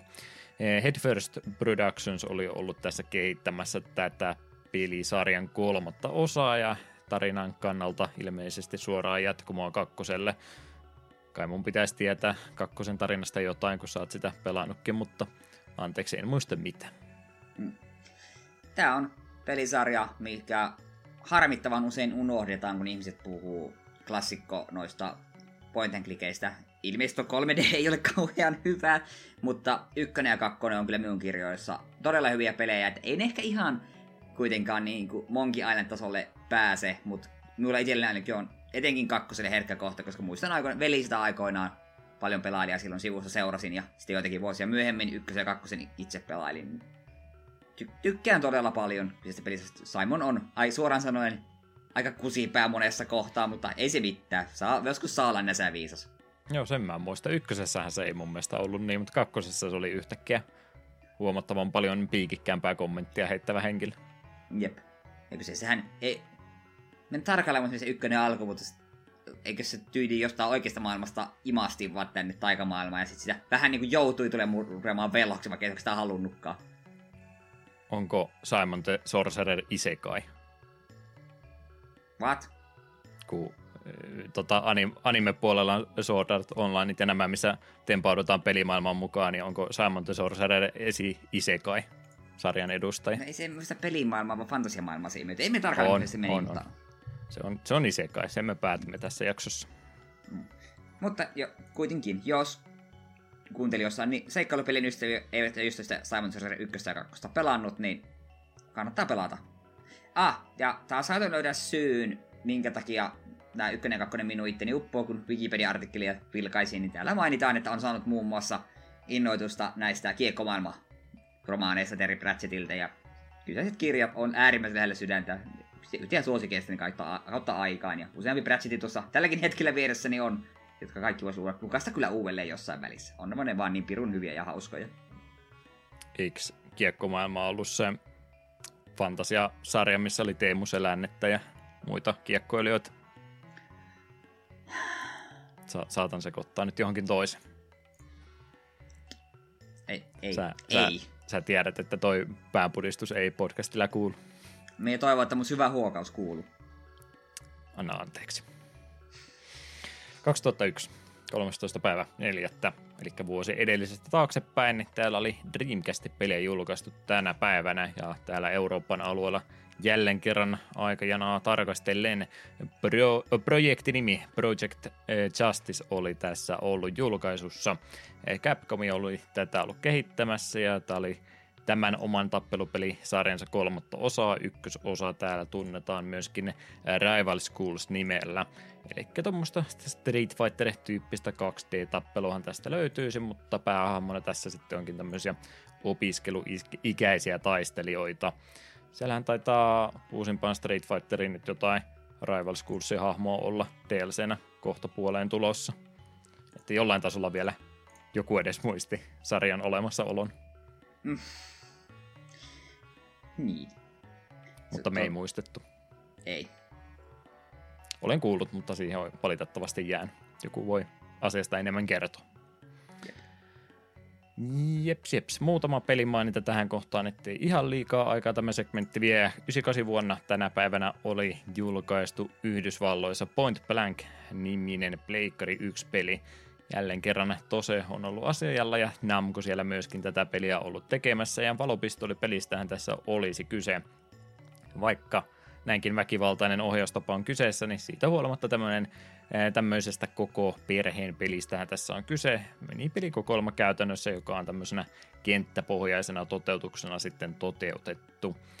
Mitä tämä on tosiaan arcade-puolella alun perin tehty ja sitten myöhemmin Pleikkari ykköselle käännetty. Sen porttauksen lisäksi siihen on sitten yksin pelikampanjaa tehty ja vähän lisää näitä monin pelimahdollisuuksia myöskin mukaan laitettuna. siinä mielessä erikoista julkaisuaikataulun kannalta, että me pelattiin tätä Euroopassa jo yhdeksänkymmentäseitsemän vuonna, että jenkit sai odottaa tätä kauemmin. Kannen olen niin monta kertaa pongannut joka suunnalta, mutta toi just tämä eh, lisäehto, että kun tämä valopistoolipeli, niin se sitten kyllä itsellä se aikanaan esti, että minkä takia ei tullut sitä koskaan pelattua. Ja näitä voisi olla kyllä tänäkin päivänä ihan hauska pelailla, mutta mistä sitten rupeat valopistoolia tätä varten hommaamaan, niin se on se iso ongelma. Sepä. Minulla on semmoinen mielikuva, että lapsuudessa jollakin tämä oli joko lainassa joltain, tai silleen, että olen niin kuin ainakin joskus vähän tätä pelailut. Ja mielestäni olen myös nähnyt tällaisia niin kuin arcade-kabinettimaisia, missä oli niin kuin Point, niin Point Blank, niin kuin tämmöisiä arcade-kabinetteja käytännössä, missä pääsi valopyssyillä pystyttelemään. Niitä ainakin olen joskus pelaillut. Joo, mäkin olen tainnut Point Blankin jossain toimipisteessä aikanaan nähdä, että jotenkin on, jollain tasolla on mieleen jäänyt, mutta ei, ei ole valitettavasti päässyt sitten kunnolla kunnolla pelaamaan. Mm. Sen mulla olisi aina jäänyt kyllä mieleen, että muista nuo Point Blankin ihme ukkelit on hauskan näköisiä. Sillä pääsee jo pitkälle. Kyllä. Yksi pelimaininta vielä vuodelta yhdeksänkymmentä asti, eli kolmekymmentäyksi vuotta sitten aikaa on kulunut, kun tänä päivänä Japanissa julkaistiin N E S-peli nimeltä Crystalis. S N K Corporation oli tämän pelin aikanaan tehnyt. En siitä sen enempää taustatietoa mainitse, koska me ollaan tämä peli pelattu. Jakso numero nolla viisi viisi, ei muuta kuin siitä sitten kuuntelemaan. Yllätti positiivisella tavalla kyllä peli, en odottanut, että se hyvä olisi ollut tai kelvollinen, mutta oli yllättävän viihdyttävä. Tuli aika paljon pelattuakin. Joo, mielestäni tuo oli minun ehdotus ja mulla, mulla itsellä oli kuitenkin jäänyt semmoinen mielikuva, että useampi ihminen oli puhunut, että hei, tää on ihan oikeasti varsin mainio N E S-peli ja siksi sitä aikoinaan ehdotinkin ja hyvä pelihän se on. Ei siinä. Siitä vaan vanhaa jaksoa sitten kuuntelemaan. Mitäs sitten? Tämä on se ongelmakohta, kun tämmöisillä sykkeellä jaksoja tehdään, niin ei hinnoita uutisia hirveästi kertymään, mutta meidän onneksi muutama mainita kumminkin. Joo, ensimmäisenä Dreamcastille yhdeksänkymmentäluvun lopussa kehitteillä ollut, mutta julkaistaan jäänyt Castlevania Resurrection-pelin prototyyppi on vuotanut julkisuuteen. Pelistä nähtiin ensi kertaa pelikuva yli kahteen vuosikymmeneen, kun ranskalainen Dreamcast-pelien preservointiin erikoistunut sivusto julkaisi löydöksestään videota. Konamin aikanaan antavan tiedotteen mukaan pelin kehitys laitettiin jäihin puutteellisten resurssien johdosta. Pelistä oli tarkoitus tulla sarjan reboot-osa. Ensin välikysymyksenä käytin sanaa preservointi. Haluan pyytää kaikilta anteeksi, mutta mä en vieläkään tiedä preservationista parempaa suomenkielistä käännöstä. Ei sitä ole oikein mitään hyvää. Meidän pitäisi keksiä joku uusi sana sille. Ehkä. Arkistointi kuulostaa siltä, että se menee johonkin tunkkaseen arkistohuoneeseen ja säilyttäminen kuulostaa enemmän siltä, että se on jossain hillopurkissa. Ei nekään oikein toimi. Yritetään keksiä parempaa termiä. Saa myös ehdottaa. Kyllä. Parhaan ehdotuksen saaja saa meiltä kunniaa. Mulla oli kyllä kieltämättä Seikan tavaran kanssa tuolla yhdeksänkymmentäluvun loppupuolella sen verran katvealuetta, että mä en heidän tekemisiä kovinkaan tarkasti seurannut, koska Pleikkari Life oli kaikkein tärkeintä ja vähän ehkä näki, mitä Nintendolla tapahtui, mutta en kyllä yhtään seurannut noita Seikan loppuajan pelijuttuja ollenkaan, niin en, en edes muistanut ollenkaan, että tämmöistä oli aikanaan sanottukaan, että olisi ollut tulossa. Muutenkaan en Castlevaniasta siihen aikaan vielä niin välittänyt, niin oli ehkä osa syy sitten sille, että minkä takia tämmöinen juttu on kokonaan unohtunut. Oletko sä tästä aikaisemmin edes kuullut? En, ja tässä juuri uutissa availen ihan vasta sen takia, että haluan nähdä, että olisiko tämä ollut niin kuin kolme D vai kaksi D-peli? kolme D-peli se olisi ollut. Okei, sitten ehkä oli hyvä, että se ikinä tullut, koska olen käsittänyt, että esimerkiksi N kuusikymmentäneljä Castlevaniat, vai onko niitä vaan yksi? Yksi tai kaksi? Ää, mm. Pari, tiedän, pari varmaankin. No, yksi tai kaksi, niin ilmeisesti ei kauhean hyviä pelejä kautta peli ole. Mm. Ei, kolme D Castlevaniat, eh. Lord of Shadows on vissi ihan ok. Ei paljon muuta, mutta kyllä minä kyllä odotan sitä päivää, että Konami sanoi, että hei, tää oli pelkkää juksutus nämä meidän viimeiset pari vuotta. Tässä on teille uusi kaksi D Metroidvania Castlevania ja lisää on tulossa. Me vähän pelkät sitä päivää vai koskaan tulee. Mitä itse tuon videoklipin tuosta katsoin, niin kyllä se ainakin on Castlevanian näköinen. Ei siinä mitään vikaa, mutta sekin tosiaan prototyyppi vaan oli, niin tiedä sitten mitenkä pelituntuma sen kanssa olisiko ollut täysin hukassa, että kiva se olisi olla mukava pelatakin, eikä vaan mukava katsella. Jep. Mutta sitten Free Radical Designin kehittämä konsolikatta P C-peli Second Sight on palannut digimyyntiin kahdeksan vuoden tauon jälkeen. Vuonna kaksituhattaneljä julkaistu toimintapeli oli alunperin Codemastersin julkaisema, mutta T H Q Nordicin ostettua pelioikeudet saatiin jakelua vaikeuttaneet lisenssioikeudet ratkottua. Pelin pääset poimaan Steamista kymmenen dollarin hintaan, ja se on laito, meni välittömästi minun listalle, että tämä varmaan joskus käsitellään. Koska sen verran mitä olen kuullut, niin tuo on ihan mielenkiintoisen oloinen peli. Näitä, no, mä en nyt edes katsonut sen tarkemmin, että mitä, oliko tässä jotain yliluonnollista juttua tai tämmöistä taustalla ollut, mutta näitähän taisi saman teemaisia pelejä tulla tuohon aikaan muutama useampikin, että jäikö ne sitten, menikö ne sekaisin toistensa kanssa vai minkä takia tämäkin on vähän semmoinen julkaisu, että en kyllä, en kyllä ollenkaan muista. Time Splittersia tuli pelattua, että olisi luullut, että olisi itse kehittäjä sen verran osannut seurata tai katsoa mitään muutakin ne tekee, mutta siitä huolimatta niin onpa itseltä tämmöinenkin kokonaan sitten unohtunut. Mulla on semmoinen mielikuva, että Lankomies joskus aikoinaan puhuu, että aivan älyttömän hyvä peli. Saattaa olla, että siitä on puhunut ihan kokonaan muu, mutta jostain sitten yhdistän Lankomieheen tämän pelin. Hmm. Ehkä jonain päivänä kokeilemme. Jep. Sitten Super Mario Bros. yksi Any% maailmanennätystä onnistuttiin taas viilaamaan, kun Niftski saavutti ajan neljä viisikymmentäneljä yhdeksänkymmentäviisi, eli nyt ollaan jo alle neljä minuuttia viisikymmentäneljä sekunnin. Tai viisikymmentäviisi sekunnin, se oli se. neljä minuuttia ja viisikymmentäviisi sekuntia olisi pitkään se maaginen raja, että tämän alli ei ehkä enää päästäkään. Ja sitä odotellessa, että Summoning Salt joutuu tekemään uuden videon aiheesta. Mm. Ei, en pistä vastaan. Kyseisen herran videot on todella viihdyttäviä ja mielenkiintoisia. Joo, olemme speedrunnaamisesta monelta eri kantilta puhuneet, mutta mä yleensä niitä uutisjuttuja on ottanut sen enempää, koska tiesit, että mihinkä se raja vetää, mutta meillä on ollut nyt joku tapa aina, kun Mario ykköseen, niin prosentti aika paranee, niin siitä täytyy erityismainita antaa. On tämä varmaan moneskohan kerta, neljäs kerta varmaan, mitä me ollaan tässä mainittu tästä näin, että taas vähän parani aika. Joo, ja minun mielestä ollaan joka kerta mainittu Summoning Salt sitten erikseen sen takia, ihan syystäkin. Mä oon äärimmäisen yllättynyt siitä, että tuo, joka tämän pelasi, niin tämä pelasi emulaattorilla ja näppäimistön kanssa tätä peliä. Ei se, että se pelasi tällä tavalla, koska N E S-emulaatio on jo niin tota, sykletarkkaa, että itse yhteisö ei siitä asiasta välitä, se on ihan legittiä, mutta se, että siellä ei ollut hirveätä määrää peukkuja alaspäin annettu tälle videolle, että hän on huijannut, hän pelaa näppäimistöllä. Olen, olen kerrankin ylpeä ihmisistä. Harvinaista. Jepa, jepa. Sitten vielä pikauutismainetta, pikauutismainetta tähän kohtaan. Tämä on puhuminen tänään näköjään kovinkin hankalaa. Joo, olemme Segan omistamasta pelistä, mutta Jankin tiimin nyt kehittämästä uusioversiosta, eli Alex Kidd in a Miracle Worldista ja sen D X-versiosta aikaisemminkin maininneet, että tämmöinen olisi työ alla, ja sekin jos nyt ei julkaisupäivän saanut, niin kerrottakoon se kuuntelijoillekin, jos tämä uutinen on ohi mennyt. Kesäkuun kahdeskymmenesneljäs päivä oli lupailtu, että tämmöinen peli olisi tulossa. P C-alustana toimisi ja sitten myöskin kaksi uusinta konsolisukupolvea, miinus se Wii U, koska sitä ei lasketa.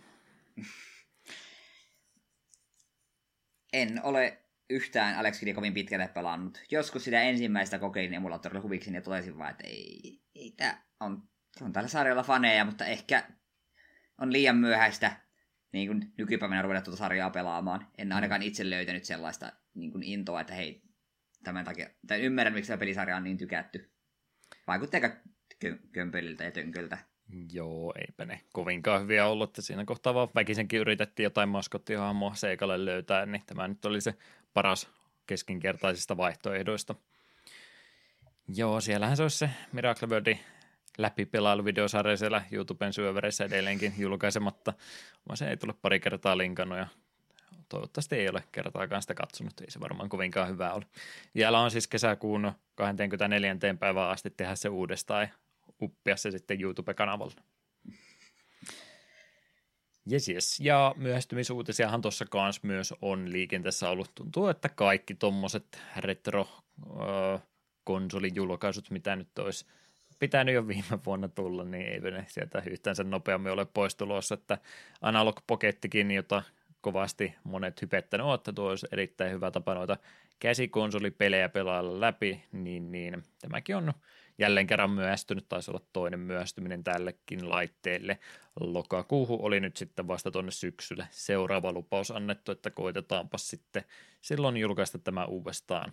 Niinpä mä näistä ihmeissäni ole, että näiden toimittamisessa vaikeuksia on, tuntuu, että oikeastaan kaikki mahdollinen, mitä ei, mitä ei niin kuin, no, no vaikka ää, valtion sisälläkin valmistettaisiin, niistäkin tuntuu pulaa olevan, että tämmöistä tulee varmaan tämä vuosi vielä pitkälle pitkälle olemaan.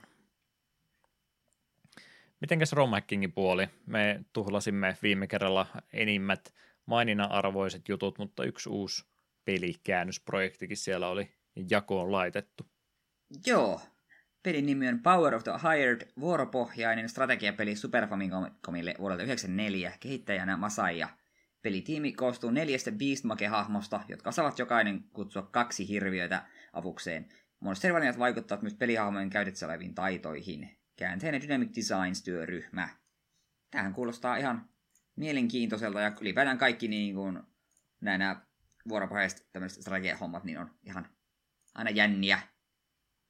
Joo, vähän tuommoiseksi Shining Force-tyyppiseksi peliksi sitä oli lueteltu, mutta miinus kaikki välielementit, mitä siinä, että käytännössä vaan skenaariota skenaarion perään on tässä pelissä nyt sitten, ja vähän mm. pienemmässä mittakaavassa. Mulla tulee väkisin mieleen, niin kun pelin nimi on käytännössä palkattujen voima, että onko tämä joku työväenpeli. Mm. Kannustava peli. Kyllä. Voi hyvinkin olla tämmöisestä kyse.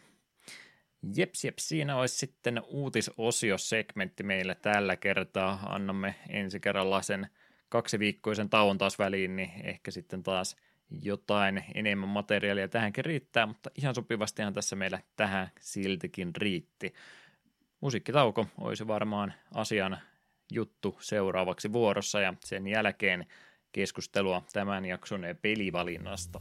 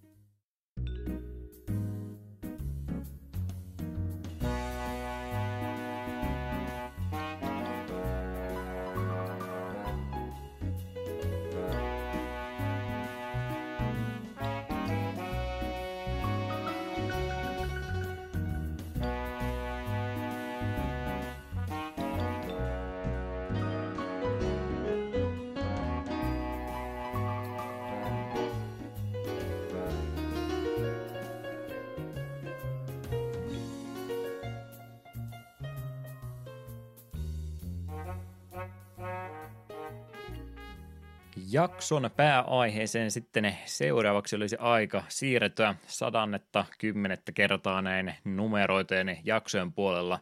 Olisimme päätyneet keskustelemaan yhdestä hieman vanhemmasta pelistä, ja Sam and Max Hit the Roadista oli tällä kertaa tarkoitus jutella sitten enemmän, ja mä menisin miettiä, että miten mä pohjustan kysymykset, että minkä sitä kesä valitsit tämän näin, ennen kuin tajusin, että hetkinen, tämä taitaa ollakin minun pelivalinta, eli minun pitäisi itselleni perustella, että miksi mä tämän valitsin.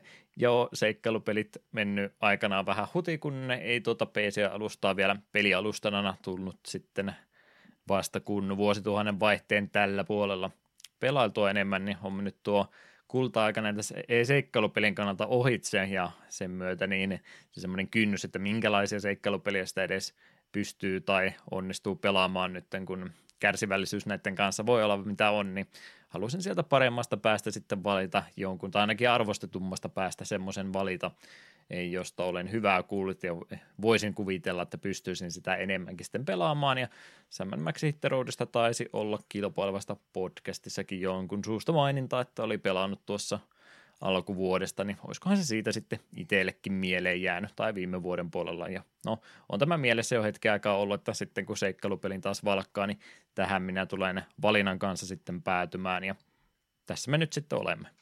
Oliko Eetulle Sam and Maxi tuttu aikaisemmin?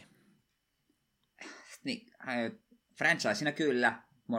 Monessa suunnasta kuulee Sam and Maxit on oikein, oikein mainioita, mutta en ole koskaan aiemmin sekuntiakaan pelannut tai edes nähnyt pelikuvaa juuri niin kuin silkuvia enempää. Et ihan mieluisa suositus kyllä oli, tai mieluisa ehdotus.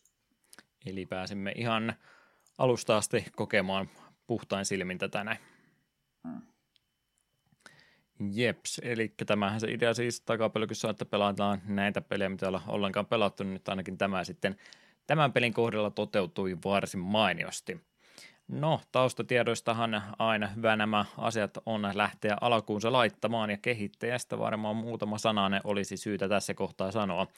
LucasArts olisi meillä tämän pelin kehittäjänä ollut varmaan varsin tuttu niille, jotka nyt eivät ole pelaamista vuoden kaksituhattakolmetoista jälkeen aloittaen, pitäisi ainakin olla, mutta jos ei ole, niin teillekin pieni briefingi siitä, että minkälaisesta studiosta aikanaan oli kyse.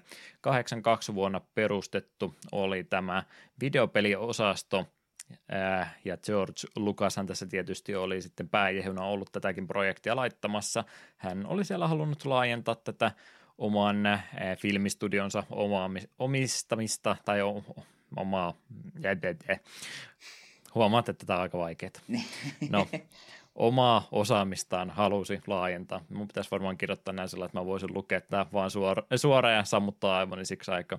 Mutta joo, sitä omaa osaamistaan halusi sitten laajentaa nimenomaan tänne videopelibisneksen puolellekin. Ja sen myötä sitten tosiaan oma tämmöinen pelikehitystiimi pistettiin aluillensa. Tässä on ollut Lucas Films, Games ja muitakin nimekkeitä täällä, mutta LucasArts on varmaan se tunnetuin muoto, missä muodossa tämä studion nimi aikana on ollut.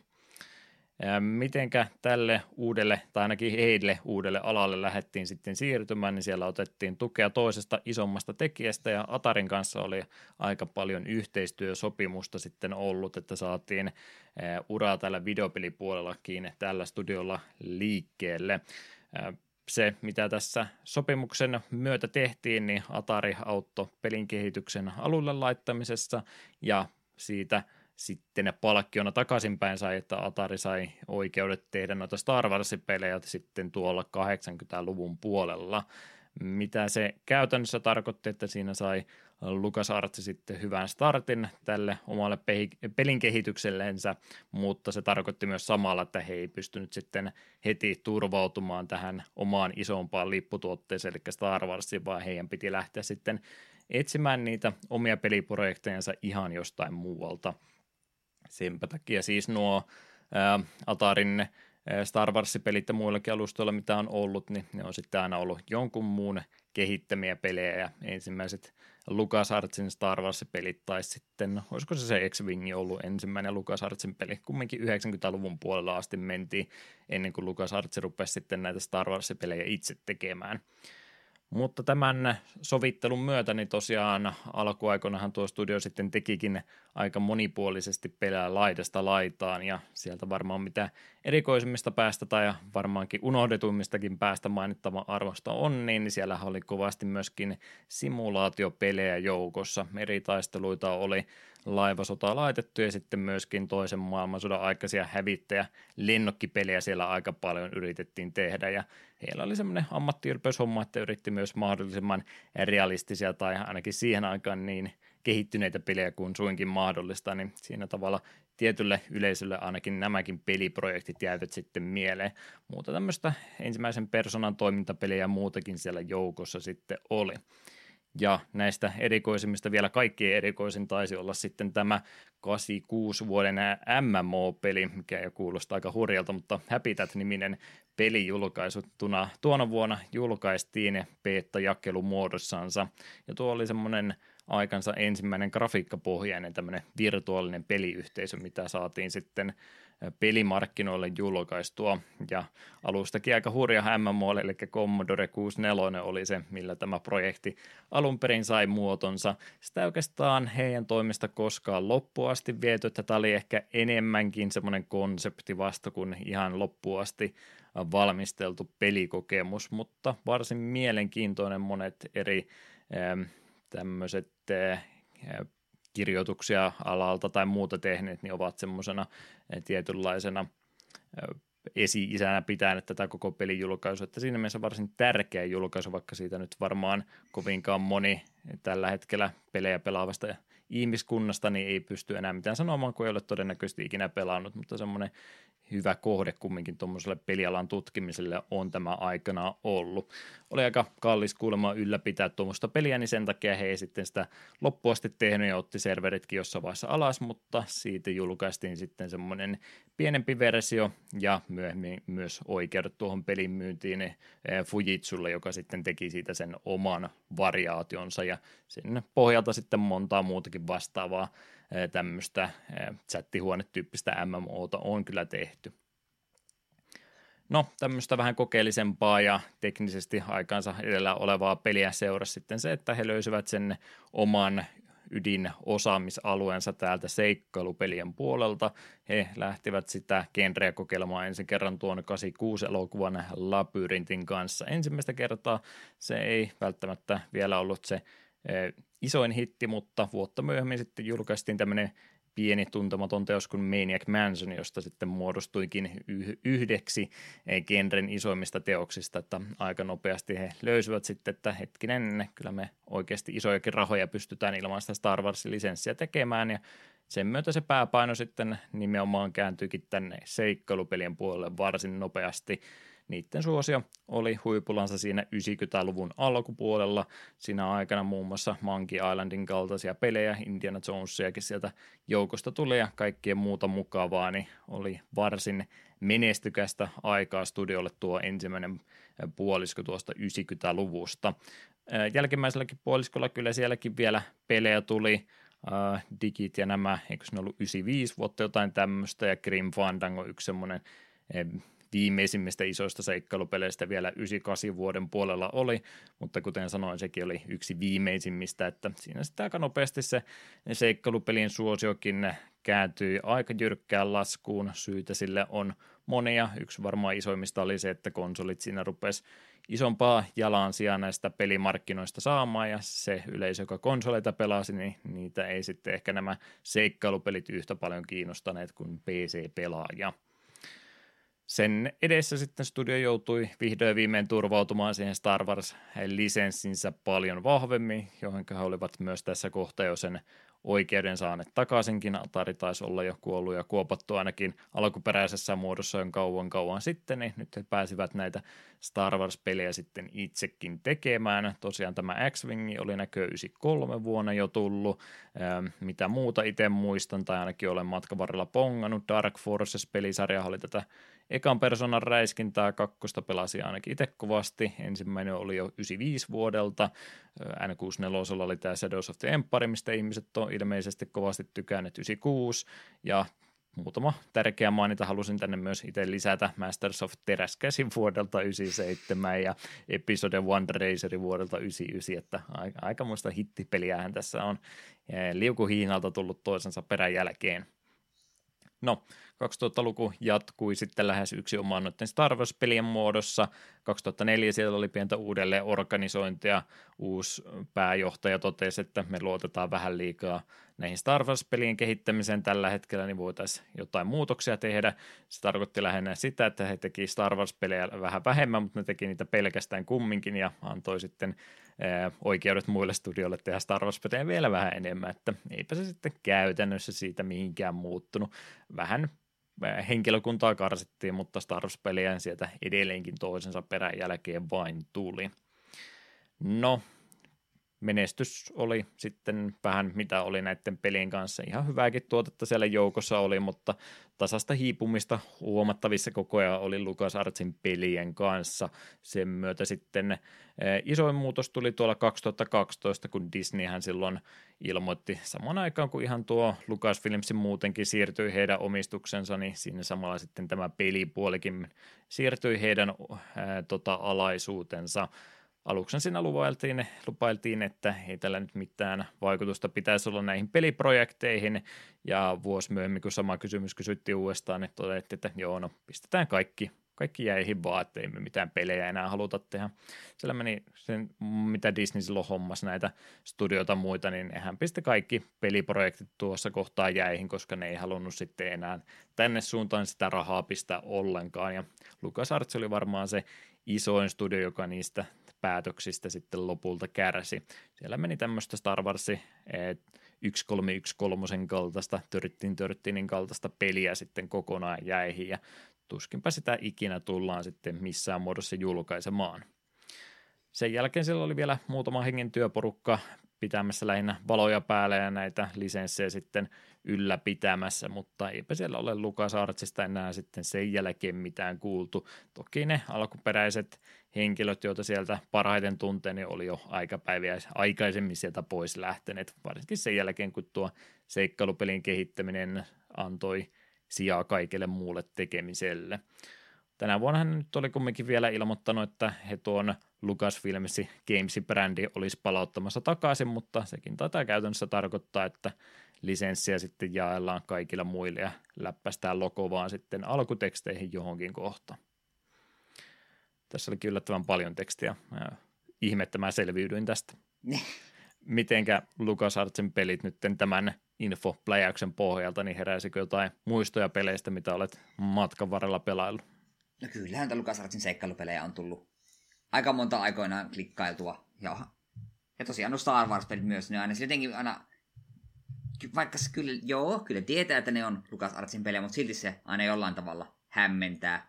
Muistan, Pleikkari kakkosella oli Serkulta launessa tämä Star Wars, oliko Bounty Hunter vai mikä peli olikaan, jos tätä Boba Fettillä vai Jango, Jango Fettillä pelattiin, niin siinä jotenkin kuitenkin LucasArtsin tämän, tämän logon alussa, niin se oli jollain tavalla hämmentävää, mutta ei siinä mitään. Seikkailupelit on kuitenkin ne tärkeimmät itselle. Mm. Siellä oli Sierran kanssa aika pitkää semmoista, no en tiedä, menikö kärhämäksi ikinä, mutta ylpeyden aiheelle, että kumma pelit myy paremmin, niin kyllä mä aina ehdottomasti enemmän näistä LucasArtsin versioista tykkäsin, että nämä olivat semmoisia vähän käyttäjäystävällisiä, ää, ystävällisempiä pelejä kuin mitä ne Sierran Insta-kuolema-jutut olikaan näissä peleissä, vaikka King's Quest viisi onkin rakas peli itselle, niin siitä huolimatta, niin enemmän mä tästä LucasArtsin tyylistä sitten seikkailupelin kanssakin tykkäsin, mutta ne on tosiaan, mitä on sitten vaan Monkey Islandia myöhemmin pelannut, niin ne on tullut vuosia vuosia alkuperäisten julkaisujen jälkeen. Noita Star Wars-pelejä kyllä on ehdottomasti matkan varrella aika montaa tullut pelailtua, mutta en mä nyt niistäkään tiedä, että voisinko ikinä niitä mihinkään top-listoille, niin mitään niistä nostaa. Ehkä Masters of Teräs Käsin korkein. Se olisi kanssa semmoinen hieno, joskus käsiteltävä peli. Kylläpä vain. Joo, maininnan arvoinen on myöskin henkilö kaiken takana, eli Steve Purcell, josta halusin myöskin tässä kohtaa mainita. Yleensä toki ei anneta enää, no ollaan me joskus puhuttu ohjaajista ja muista enemmänkin, mutta nyt ihan tuon alkuperäisen idean toteuttaja, niin hänelle täytyy nyt tässä kohtaa krediitit ehdottomasti antaa. Eli Steve Purcell hän on kuusikymmentäyksi vuonna syntynyt sarjakuvan piirtäjä näin alun perin, joka on myöskin sitten animaattorina, ääninäyttelijänä ja pelinkin kehittäjänä toiminut. Hän oli sarjakuvia piirrellyt ihan nuoruudestansa asti. Jos luin hänen pienen historiikkinsa oikein, niin ilmeisesti nämä Sam and Max-hahmot, niin ne on jo veljensä kanssa piirtänyt näitä sarjakuvia seitsemänkymmentäluvulta asti, ja ne oli lähinnä semmoista toistensa ö, tota, one-uppaamista jatkuvasti, ja sisäpiirin vitsejä ja muuta, muuta tämmöistä erikoisempaa huumoria ollut, niin ö, puolet oikeudesta periaatteessa kuuluu hänen veljellensä, mutta siellä ilmeisesti sitten siinä kohtaa, kun nämä ihan kaupahyllyillä asti nämä sarjakuvat päätyy, niin tehtiin sitten ihan sopimus hyvissä yhteisymmärryksessä veljen kanssa, että hän ottaa sitten oikeudet näistä heidän lapsuutensa luomista hahmoista, että siinä mielessä jo pitkäikäisestä projektista hänelle ainakin oli Sam and Maxien kanssa kyse. Mitä sen muuta tosiaan? Sen lisäksi teki niin sarjakuvastrippejä, hän oli noihin koulunsa lehtiä varten aikanaan piirrellyt, ja Marvelillekin hän kuulemma hetki aikaa ehti freelancerina toimimaan ennen kuin hän siirtyi LucasArtsin palvelukseen, mikä tulee ehkä järjestyksessään monelle yllätyksenä, koska moni on varmaan ajatellut tämän niin päin, että hän on ollut ensin tunnettu sarjakuvapiirtäjä, joka ollaan sitten hänen ideoitansa käytetty LucasArtsin kanssa, ekaa kertaa Sam and Maxin kanssa, mutta itse asiassa tarina ei mene näin, vaan hän on ollut siis LucasArtsilla ensin töissä.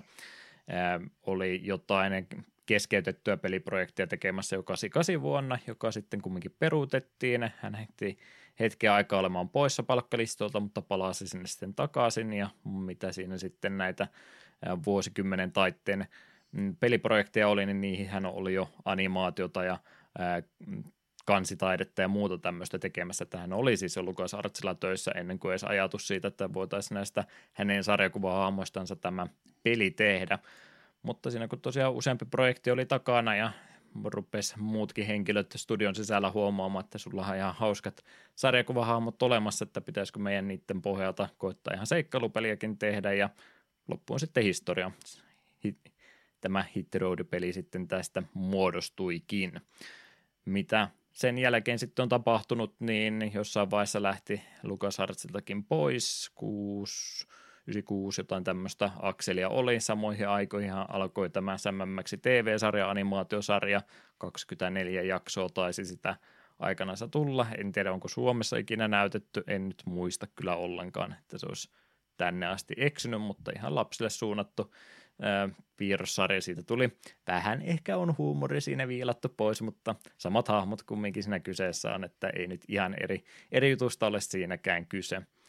Ja mitä nyt sen jälkeen on sitten tehnyt, niin Pixarilla hän on ollut töissä viimeisen pari vuosikymmentä. Hänen nimensä on ihan noissa isoimmissakin elokuvissa ollut mukana.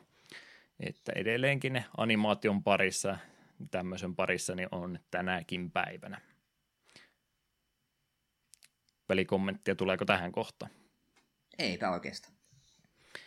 Eläjä voi hyvin siis. Ja Sam and Maxin siinä matkan varrella tosiaan sitten, kun LucasArtsit meni alas, niin tuli muiltakin tahoilta, mutta puhutaan siitä sitten tuossa tämän pelin jutustelun jälkimmäisellä puoliskolla. Tosiaan LucasArtsihan toki on nämä sitten itse julkaissut. Julkaisupäivämäärää tarkkaa ei ole mihinkään muistiin tunnuttu laittavan ylös, mutta about marraskuussa yhdeksänkymmentäkolme on ensimmäiset kappaleet kauppojen hyllyille eksyneet.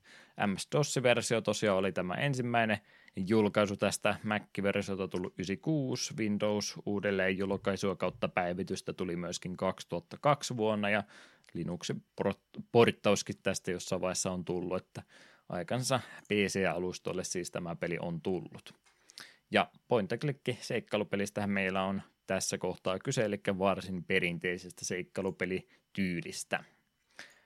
No niin, mä saan hengitystauon tähän kohtaan, niin mitenkäs Eetu tuon tarinan kanssa, että minkäsmoisesta jutusta ja parivalikosta meillä tässä on kyse?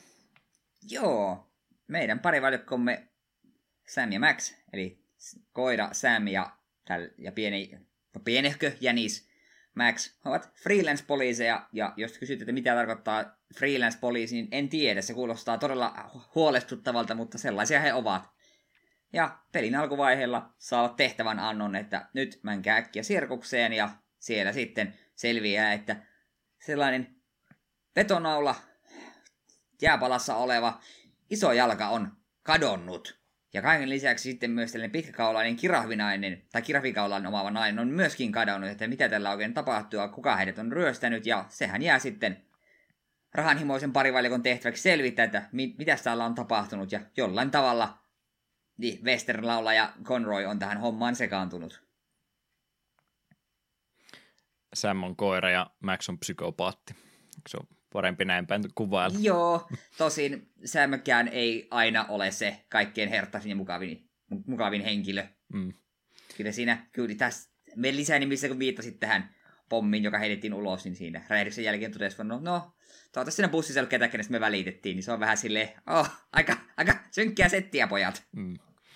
Joo, tyyli on kyllä tämmöinen, että vaikka sarjakuvahahmot ja eläinhahmoja tässä kovastikin on, niin itse nyt ihan kaikkein synkintä ja synkintä huumoria ole, mutta kyllä tässä vivahdetta sinne suuntaan aika kovastikin on, että ymmärrän kyllä, miksi kaikkein tiukkapipoisimmat ovat aikanaan saattaneet vähän harmistuakin tästä kyseisestä tuotoksesta. Mutta tänä päivänä niin eipä, eipä tämmöisiä skandaaleja tämä ympärillä varmastikaan pysty enää se enempää tekemään. Joo, freelance-poliisiahan käytännössä siis nimensä mukaan ainakin on, mutta eihän tässä nyt mitään poliisitoimintaa varsinaisesti tapahdu, että semmoisia nimenomaan näitä etsivää tarinoita, mistä tuossa ihan jaksoalussa puhuttiin, niin ehkä enemmän semmoisesta kyse ja vähän tämmöistä roadtrippi jutustakin enemmän kyse, että mennään sitten noita Amerikan turistipisteitä paikasta toiseen läpi ja vaihtelevia pisteitä siitä muodostuu, niin tämähän on loppu viime aika täydellinen konsepti mun mielestä seikkailupeliä varten. Hmm. Paljon vaihtelua löytyy ja nimenomaan se isompi vahvuus, mitä tuossa Eetu ensin yritti tuota tarinan puolta sanoa, niin en mä nyt tiedä, onko tämä välttämättä tarinaltaan mitenkään niin äärimmäisen mielenkiintoinen konsepti seikkailupeliä varten, mutta enemmänkin se vahvuus mun mielestä tämän pelin tarinan puolta löytyy ihan näistä hahmoista suoraan, että on pelin käsikirjoitukseen kovastikin panostettu, että on On semmoista tasaisen laadukasta settiä joka ikinen keskustelun pätkä, vaikka keskusteltavat henkilöt olisi kuinka sivuta hahmoja tahansa, niin huomaa, että niihin on sitten siltä, siitä huolimatta panostettu varsinkin paljon. Tykkään mm, sanoisin, kovastikin tästä tyylistä, mitä tässä on lähdetty hakemaan. Joo, sanoisin, tässä pelissä tarina on vain syy hengailla näiden hahmojen kanssa ja tavata uusia hahmoja. Ja se, on, se on ihan riittävää silloin, kun dialogi toimii niin hyvin, kuin mitä tässä pelissä tekee. Mm. Aika, aika muista tennistä tämä keskustelu koko ajan, että semmoista jatkuvaa takaisinpäin näpäyttelyä ja varsin sarkastisia vastauksia, niin ymmärrän kyllä myös, että tämä ei välttämättä ihan jokaisen makuun ole tämä tyyppinen dialogi, mitä tässä pelissä on lähdetty hakemaan takaa, että jos nyt käytetään nolla-kymmenen Kilmoren tytöt asteikkoa tässä kuvailussa, niin tämä menisi varmaan ne vahvan kasin puolelle vähintäänkin, että on, on varsin sarkastista tämä keskustelu aina ää, ajoittain, että pieni varoitus siinä mielessä, jos tästä tyylistä ei tykkää. Mm. Kyllä, kyllä. No tarinasta ja muusta varmasti tässä muitakin poimintoja matkan varrella tulee, mutta pelimekaniikoistahan tätä on aina syytä näitä pelejä lähteä tarkemminkin purkamaan. Varmaankin point and click seikkailupeli pitäisi nyt tässä kohtaa olla jo kovinkin hyvin ne selvillä tai ainakin helposti selitettävissä, että tämmöistä kaksi D-taustoja vastaan kuvattua kolmannen persoonan klikkailuahan tässä käytännössä tapahtuu, että siellä hahmot liikkuu taustoja vasten, me sitten näpäytellään vain sinne, minnekä halutaan mennä ja valitaan sitten toimintoja, mitä nämä hahmot täällä tekee. Öm, tota, tota, mitenkä sulla ensinnäkin, kun nyt on yhdeksänkymmentäkolme vuosi ollut, kun tämä peli on tästä aikaisemmin tullut, niin kyllähän valtaosa ennen tätä peliä oli, oli aika täynnä ruudulla erinäisiä painikevaihtoehtoja, vai muistatko aikaisempia esimerkkejä, missä olisi näin kovastikin karsittu eri toimintoja? Äh, Monkey Island kolmosessa ei tainnut. Siinä oli, kun menit kohteeseen, niin tuli se painoit sen kohteen kohdalla, niin sitten tuli niinku se valikko, että mitä haluat tämän kanssa tehdä. Niin siinä oli myös aika minimalistinen ja toimiva systeemi. Suurimmassa osassa vanhoissa tuppasikin olemaan sitä, että tässä on alareunassa tämmöinen palkkio, jossa on hirvittävä määrä eri sanoja, joista osaa tarvitsee vain kerran ja osaa tarvitsee koko ajan. Mm. Ja Curse of Monkey Islandikin oli seitsemän vuonna, että siitäkin aika paljon niin, totta. Tästä eteenpäin jo, että siinä mielessä aikaansa edellä on Sam and Maxin tuo käyttöliittymäkin ihan suoraan ollut, että yleensä noissa vanhemmissa seikkailupelissä, kuten Eetu tuossa sanoikin, niin on aikamoinen määrä erilaisia verpejä ollut, että on pystytty sitten kuvaamaan, mitä, mitä tuolla pelihahmolla halutaan pelissä tekevään, mutta tässä nyt sitten Sam and Maxissä näppärästi karsittu aika paljon ylimääräistä pois. Eihän tässä loppuviimeksi ole muita toimintoja muuta kuin hetkinen katso, poimi, käytä, puhu.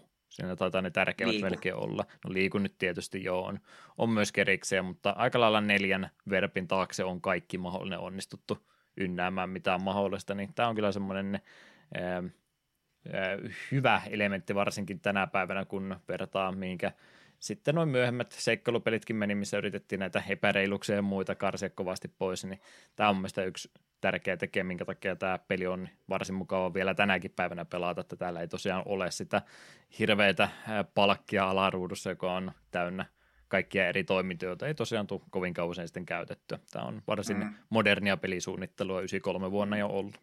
Jep, ja voit käydä inventaarion puolella, valitse erikseen, minkä toiminnon haluat, tai sitten voit hyvin helposti hiiren toista nappia näpäyttämällä aina vaihtuu se sillä hetkellä käytössä oleva, niin se on tosi nopea silleen, sä ensin kävellä paikkaan, pari klikkausta, oot puhut tyypille, tässä pitää käyttää esinettä, yksi klikkaus käytän esinettä, se on tosi näppärä systeemi, että vaikka se ei niin kuin varmaan nyt niin loppujen lopuksi paljon aikaa säästää sen sijaan, että kävisi vaikka alareunassa valitsemansa toiminnon, niin on se silti vaan tosi näppärää ja kivaa. Juu, ja se ihan noin peli ulkoasuunkin kovasti vaikuttaa, kun siellä ei ole mitään ylimääräisiä elementtejä ruudulle laitettu, että käytännössä koko ajan koko sata prosenttia peliruudusta on sitä pelitilannetta, että siellä ei ole muuta kursoria lukuotta, mutta mitään muita käyttöliittymäelementtejä sitten ollenkaan, niin todella näppärästi kyllä tehty, täydet mm. pisteet suorituksesta ainakin tältä osa-alueelta tälle pelille lähtee siitä. Jep, ja pieni kunniapiste vielä siitä, että tykkään kovasti, että tämä liikkumisen symboli on vaan tämä Samin käsi, on, käsi niin kuin muodostaa kahdella sormella jalat. Se on mm. jotenkin vaan sympaattista ja hauskaa. Ainoa mitä mä en ymmärtänyt oli se käytä-ikoni, että mikä siinä onkin, joku Jätä stressiluota jotain. Mm. Mehän jotain stressi- tai purulelua, se varmaan ne puristaa nyrkillä. Joo, sitä mä en oikein ymmärtänyt, mutta yksi omituinen riittää, että se osaa yhdistää, että mitä siitä tapahtuu. Muut oli suoraselitteisiä kyllä, että ei niistä, ei niistä se enempää. Keskustelusysteemistäkin varmaan tässä kohtaa mainita. Näitäkin on aika monella eri tapaa toteutettu peleissä. Välillä täytyy olla aika tarkkaa kyselyä, että saa niitä haluaminsa vastauksia ihmisiltä poistaa, ja sitten toisena on semmoisiakin seikkailupelejä itsellä ainakin vastaan tullut, missä tulee vaan infopläjäys yhdellä kertaa, ja se on sitten siinä, että siihen ei käytännössä mitenkään pysty keskusteluun vaikuttaa, että se vaan raiteilla etenee alusta loppuun, ja jos menet vahingossa toisen kerran klikkaamaan, niin se alkaa alusta asti uudestaan, mutta tässä se on keskustelukin tehty vähän tämmöisellä Salapolima- salapoliisimaisella haastattelutavalla, että sä pääset itse valkkaamaan näiden symbolien kautta asioita, mitä haluat siellä keskustella. Ihan perus tämmöiset kysymysmerkit on yleensä, millä saadaan keskustelu aluillensa, mutta sitten sinne il- ilmestyy nämä ikonit, jos haluat nimenomaan Brunosta, jota tässä nyt en kovastikin iso jalkaa etsiä, niin voi sitä ihan erikseen kysyä, ja sitten halutessaan kaikki muut, muut vaihtoehdot siinä skipaata, että nämä voi nämä keskustelutkin siinä mielessä valikoida, että mitä kaikkia asioita haluaa esille nostaa. Ei ole mitään käytännön vaikutusta sillä järjestyksellä tai muulla, eikä pysty mitään vääriä valintoja tekemään, että tämäkin voi sillä tavalla pelata, ainakin itse tykkään seikkailupelit aina pelata sillä, että kaikki mahdolliset dialogipuut täytyy kuluttaa loppuun, vaikka siitä ei mitään hyötyä olisi, mutta tässä voit sitten valintojakin tehdä, jos et halua nyt välttämättä niitä nokkelia sutkautuksia heitellä välissä, niin ne voi sitten jättää kokonaan välistä. Mm. Se tässä oli ihan mielenkiintoista, että sulla ihan sama kenen kanssa, että sulla on ne muutama vakio, että sulla on se kysymysmerkki ja huutomerkki. Kysymysmerkki tosiaan yleensä esittää jonkin osaten kysymykseen, ja huutomerkki oli aina vähän semmoinen, se voi olla jotain, ja sitten sulla on se kumiankka, joka on ihan mitä tahansa. Se on täysin hahmosta riippuen, että minkälaista settiä Sam tai Max siitä heittää. Se on hämmentävää. Me en koskaan niin kuin täysin ymmärtänyt, että tämä käytännössä on random-nappi, että hei, meillä on vielä yksi niin kuin dialogipätkä tälle hahmolle, mutta se ei mene minkään muu alle, niin ota kumiankka, niin sitten sitä puhutaan.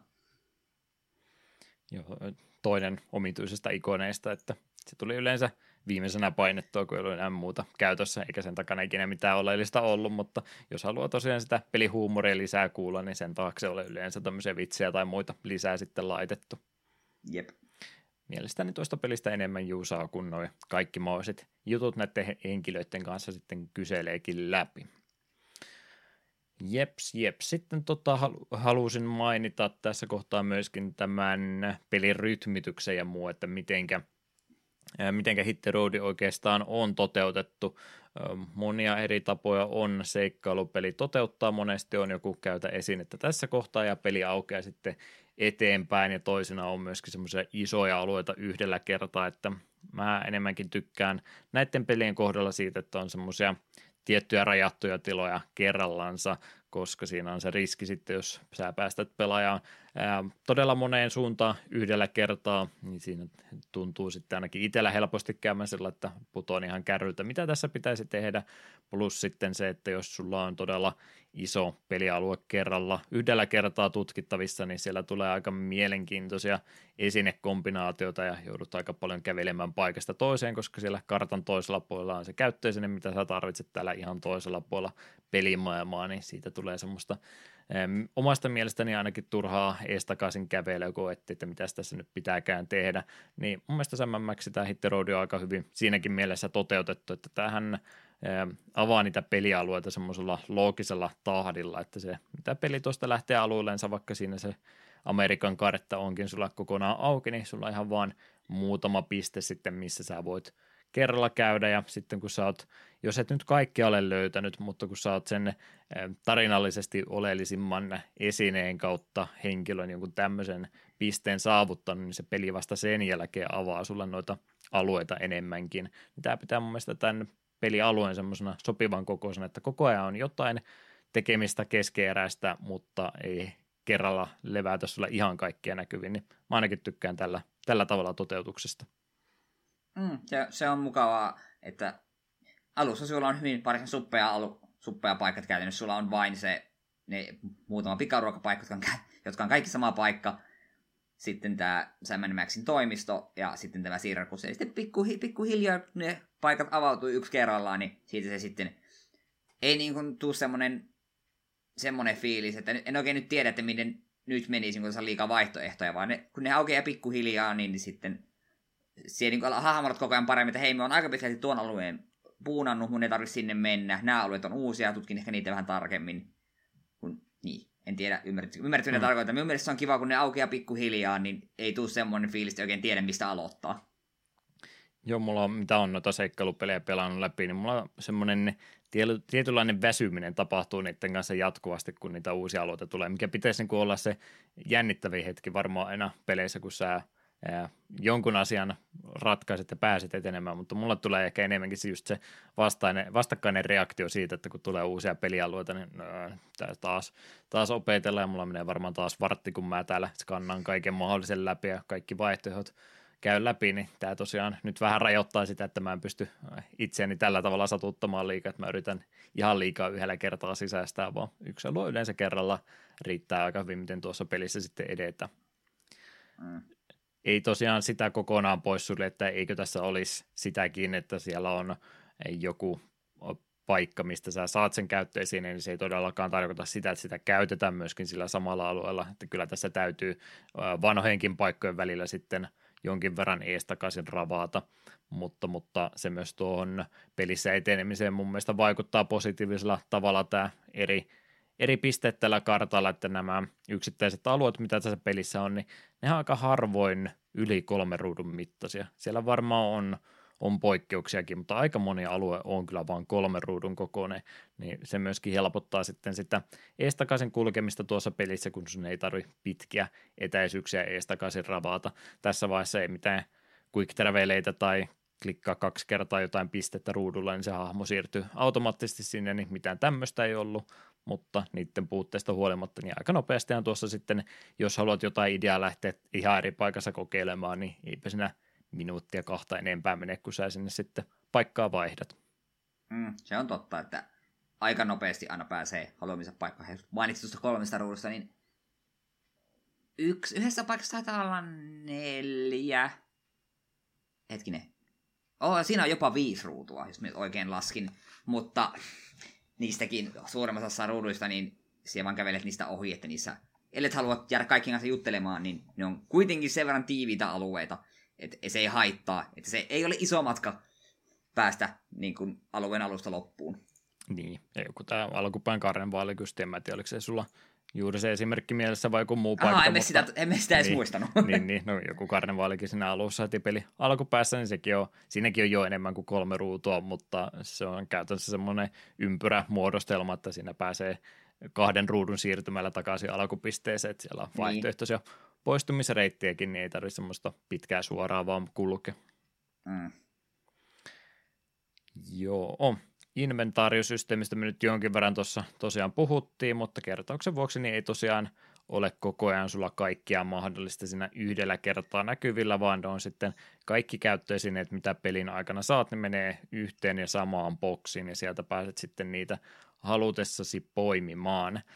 Tota, olisikohan tässä kohtaa sitten hyvä myöskin puhua pelin vaikeustasosta ylipäätänsä, koska tietysti kun seikkailupeleistä puhutaan, niin ne elää ja kuolee aika pitkälti sen myötä, että mitenkä hyvin nämä ongelmanratkontakohdat näissä peleissä on suoritettu ja käyttöesineet tietysti on aika, aika olennaisesti linkattu tähän systeemiin, niin ihan näin yleisellä tasolla ensiksikin, niin minkälainen tuntuma sulla tästä pelaamisesta jäi ja mitä haluat mm. sanoa?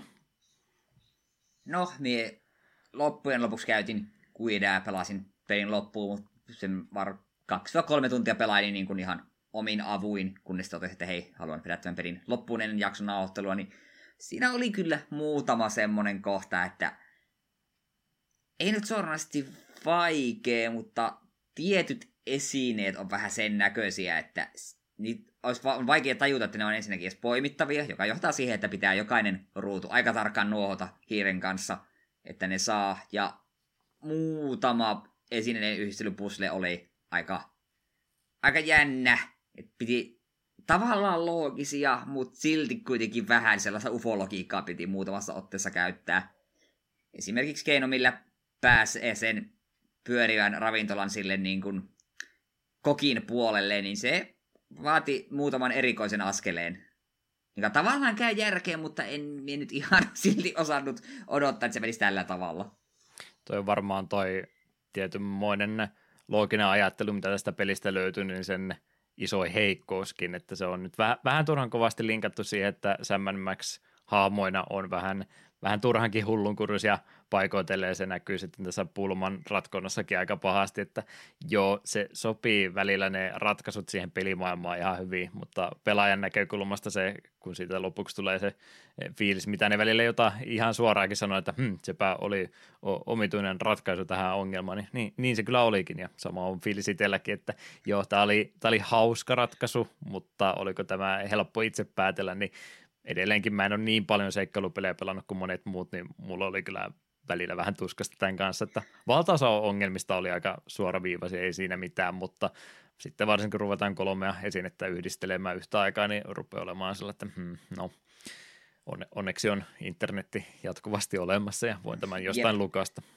Ö, hetkinen, olit, olit pelannut siihen asti, että missä piti golfaten tehdä krokotiileista vähän niin kuin kävelyreitti. Joo, siinäkin golfasin normaalisti aika pitkään ennen kuin sitten myöhemmin tuli uudestaan ja lukasin, että mitä sitä se pitikään tehdä, että jaa, no periaatteessa joo, simppeli ratkaisu, mutta mitenkä sä nyt tuota sitten itse olisit osannut päätellä. Jep, ja toisekseen se, että sitten yhtäkkiä se oli, okei, okay, varsin simppeli golfpeli, sä painat, mihin sä haluat pallon, tai no pallon lainausmerkissä lyödä, mm. mutta Se, ei silti noudat, se noudatti silti jotain vähän outoa logiikkaa, että miten, mitenköhän nyt sanoisi spoilaamatta, että miten asiat liikkuivat sen sinun tähtäyksen jälkeen. Se oli vähän silleen, en nyt oikein ymmärrä, no, että jos me toistan pari kertaa tähän, niin sitten se menee si- sillä tavalla, mitä minä haluan. Ne, ketkä on pelannut, niin tietää, mitä me tarkoitan, ja ne, ketkä ei tiedä, niin ei todennäköisesti ole yhtään, mitä me yritän selittää. Sitä on vaikea selittää spoilaamatta, mikä tämä ratkaisu tähän tilanteeseen oli.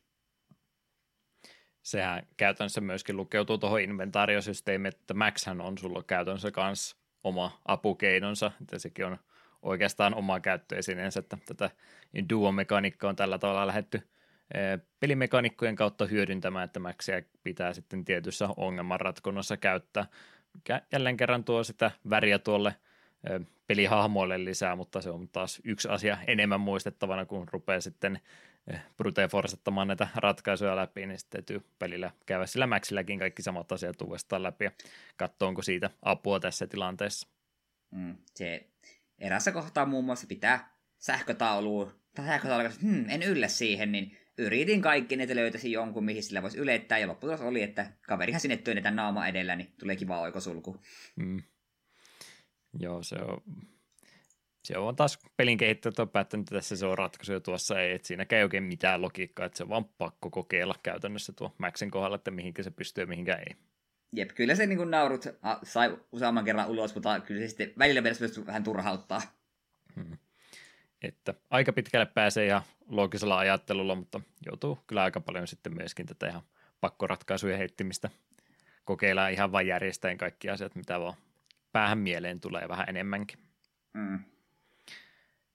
Kyllä vain. Minä en ole ylipäätänsä noista pulmista ja muista, vaikka nyt vaikeita oli, niin mulla on ihan hyvä fiilis niistä kumminkin jäi, että selvästikin on. Oli jo tässä vaiheessa sen verran kokemusta, että ihan näin nautinnollisen paketin kumminkin oli saanut aikaiseksi, vaikka siellä nyt semmoisia perusilkeitä seikkailupeliklisee vaikea juttuja olikin, niin siitä huolimatta mm. kokonaisuutena mä sanoisin, että ihan, ihan hyvällä tapaa oli toteutettu.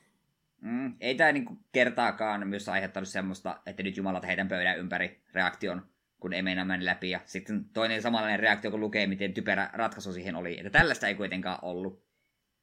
Että sanoisin, että vähän enemmän plussan puolella, mitä yleisesti seikkailupelejä otetaan. Niin. Se just kun on tuota verbimäärää niin paljon karsittu pois, niin se helpottaa tuota kovastikin. Niitä vaihtoehtoja on huomattavasti vähemmän kuin monissa muissa vastaavissa peleissä. Mm. Minipelejähän sinne oli myöskin matkan varrelle jonkin verran laitettu mukaan, ja se, että mitkä sä luettelet minipeleiksi ja mitkä ei, mutta siellähän yksi ensimmäistä on heti siellä on tämä tienpätkä auki, missä pääsee kylttiä yli hyppimään, niin tälläkään ei tainnut mitään merkitystä pelin kannalta olla. Mm, ei. Mie...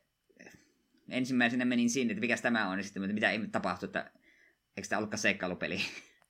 Joo, tämmöistä sinne on vähän joukkoa yritetty laittaa. Jotkut on käytännössä siihen pulman ratkontaan liittyviä minipelejä. Yksi on karnevallakin tämä vaikka mooli.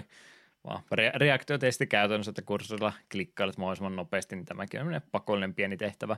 Ei näin mitenkään erikoisen ole, mutta tykkään kumminkin, että ne on siellä olemassa, että vähän monipuolisuutta tuolle pelille antaa niiden kautta. Mm. Ja myönnän, että nauraa, niin kuin huomasin, että myös tuota, Maxia voi sillä vasaralla pasauttaa. Ei paljon reagoinut, vähän pää menee lyttyyn ja jatkaa katselua. Mm. Se oli silti hauskaa. Heti kun oli päässyt tavoitteessa, aah, kaksikymmentä pitää saa voittaakseen ja loppuajan va- kaveria naamaa. Joo, vä- väkivalta on hauska. Kyllä. Sen mielestä pelimme opista opimme. Sillä se oli jossain tota, oppaassa kirjoitettukin, että mitä, mitä hyötyä Maxista. Max on yleensä ratkaisu, kun täytyy käyttää väkivaltaa.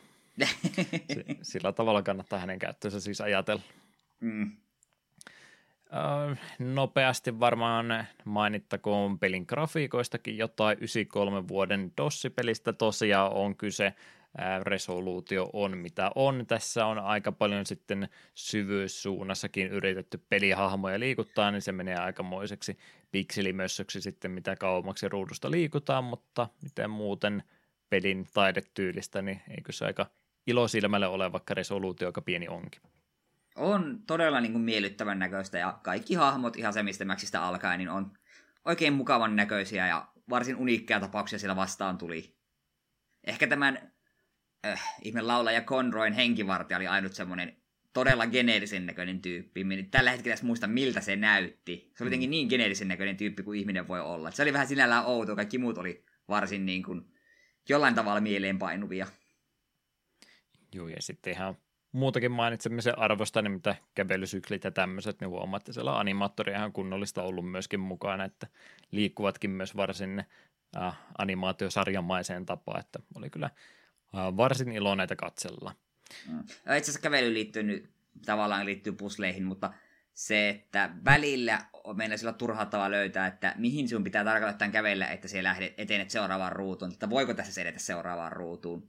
Ihan pelin loppumetreillä pitää, sanotaan, no, no ei ole iso spoili, pitää kiertää uima-allas.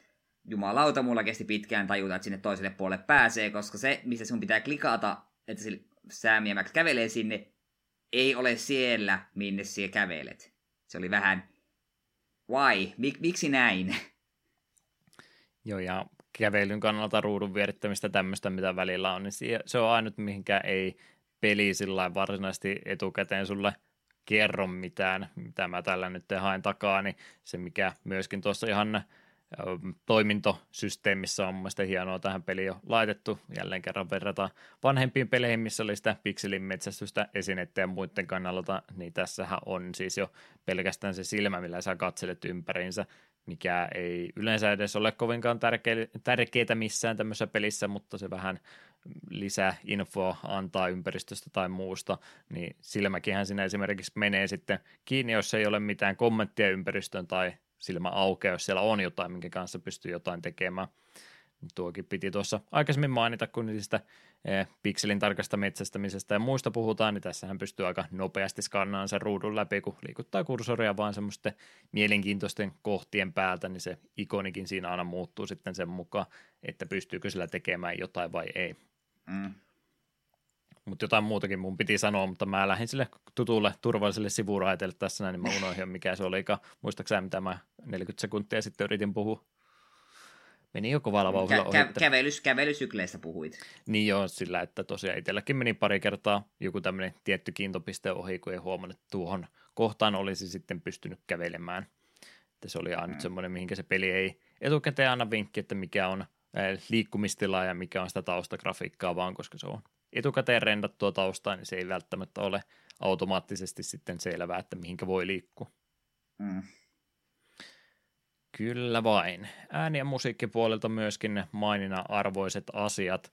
D O S-versio toki alun perin, mitä on tullut, niin eihän se diskettimuodossansa tietysti mitään muuta kuin tekstiä sisältänyt, mutta myöhemmin sitten on tosiaan tämä C D-ROMin julkaisu tullut ja tallennustila oli niin hurjasti, että kaikki tekstin pätkät, mitä pelistä löytyy, niin on myöskin kokonaan ääninäytelty ja oli muuten varsin hyvin ääninäyteltykin myös, että rakastuin päähahmojen ääniin kyllä samanti.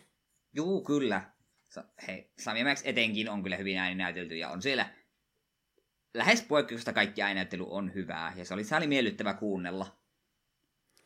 Tämä tata C D-ROM-versio on ainut versio olla, mitä pelistä jakelussa on, että en tiedä pystyykö tuota ei-talkki-versiota edes enää pelaamaankaan millään tavalla modaamalla, ehkä joo, mutta ei ole minun mielestä mitään syytä, miksikö ei ääniä kuuntelisi. On sen verran mainiosti mm. toteutettu.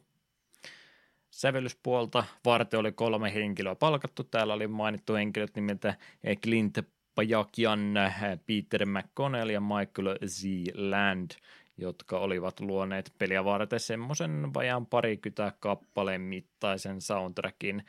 En mä nyt sano tätä, mikä kaikkien aikojen eeppisin soundtrack olisi, mutta mitä tärkeämpää, niin se ei myöskään ikinä raastanut korvia niin pahasti, että olisi tehnyt mieli jättää peli kesken. Tämmöisessä peleissä, kun jäät johonkin pulmaan jumiin, niin se viimeinen asia, mitä sinä tarvii, on ikävä musiikki vielä taustalla. Mm, sepä. Vaihtelevaa musiikkia oli ja joka alueella omansa oli ja vähän välisegmenteissäkin omia musiikkia, niin aika monipuolinen kokonaisuus tälläkin setillä saatiin aikaa. Pelihän sinänsä siis kestolta ja muuten, niin eihän tämä mitenkään mahdottoman laaja peli oli, että miettii siinä mielessä suhteuttaa seitsemäntoista reilua kappaletta, mitä pelissä oli, niin ihan mainiosti oli tätäkin osastoa sitten käytetty. Mm. No niin, sitten mitään muuta kommenttia mä en tähän laittanut. Arvosanat on pelillä aikanaan korkeat olleet ja korkeammaksi vaan matkan varrella noussut, että äärimmäisen arvostetusta peligenren edustajasta tässä kyllä kyse on ja varmaan hyvät myyntiluvutkin sillä on ollut, mutta enpä niitäkään nyt ole tätä peliä varten mihinkään kirjoittanut.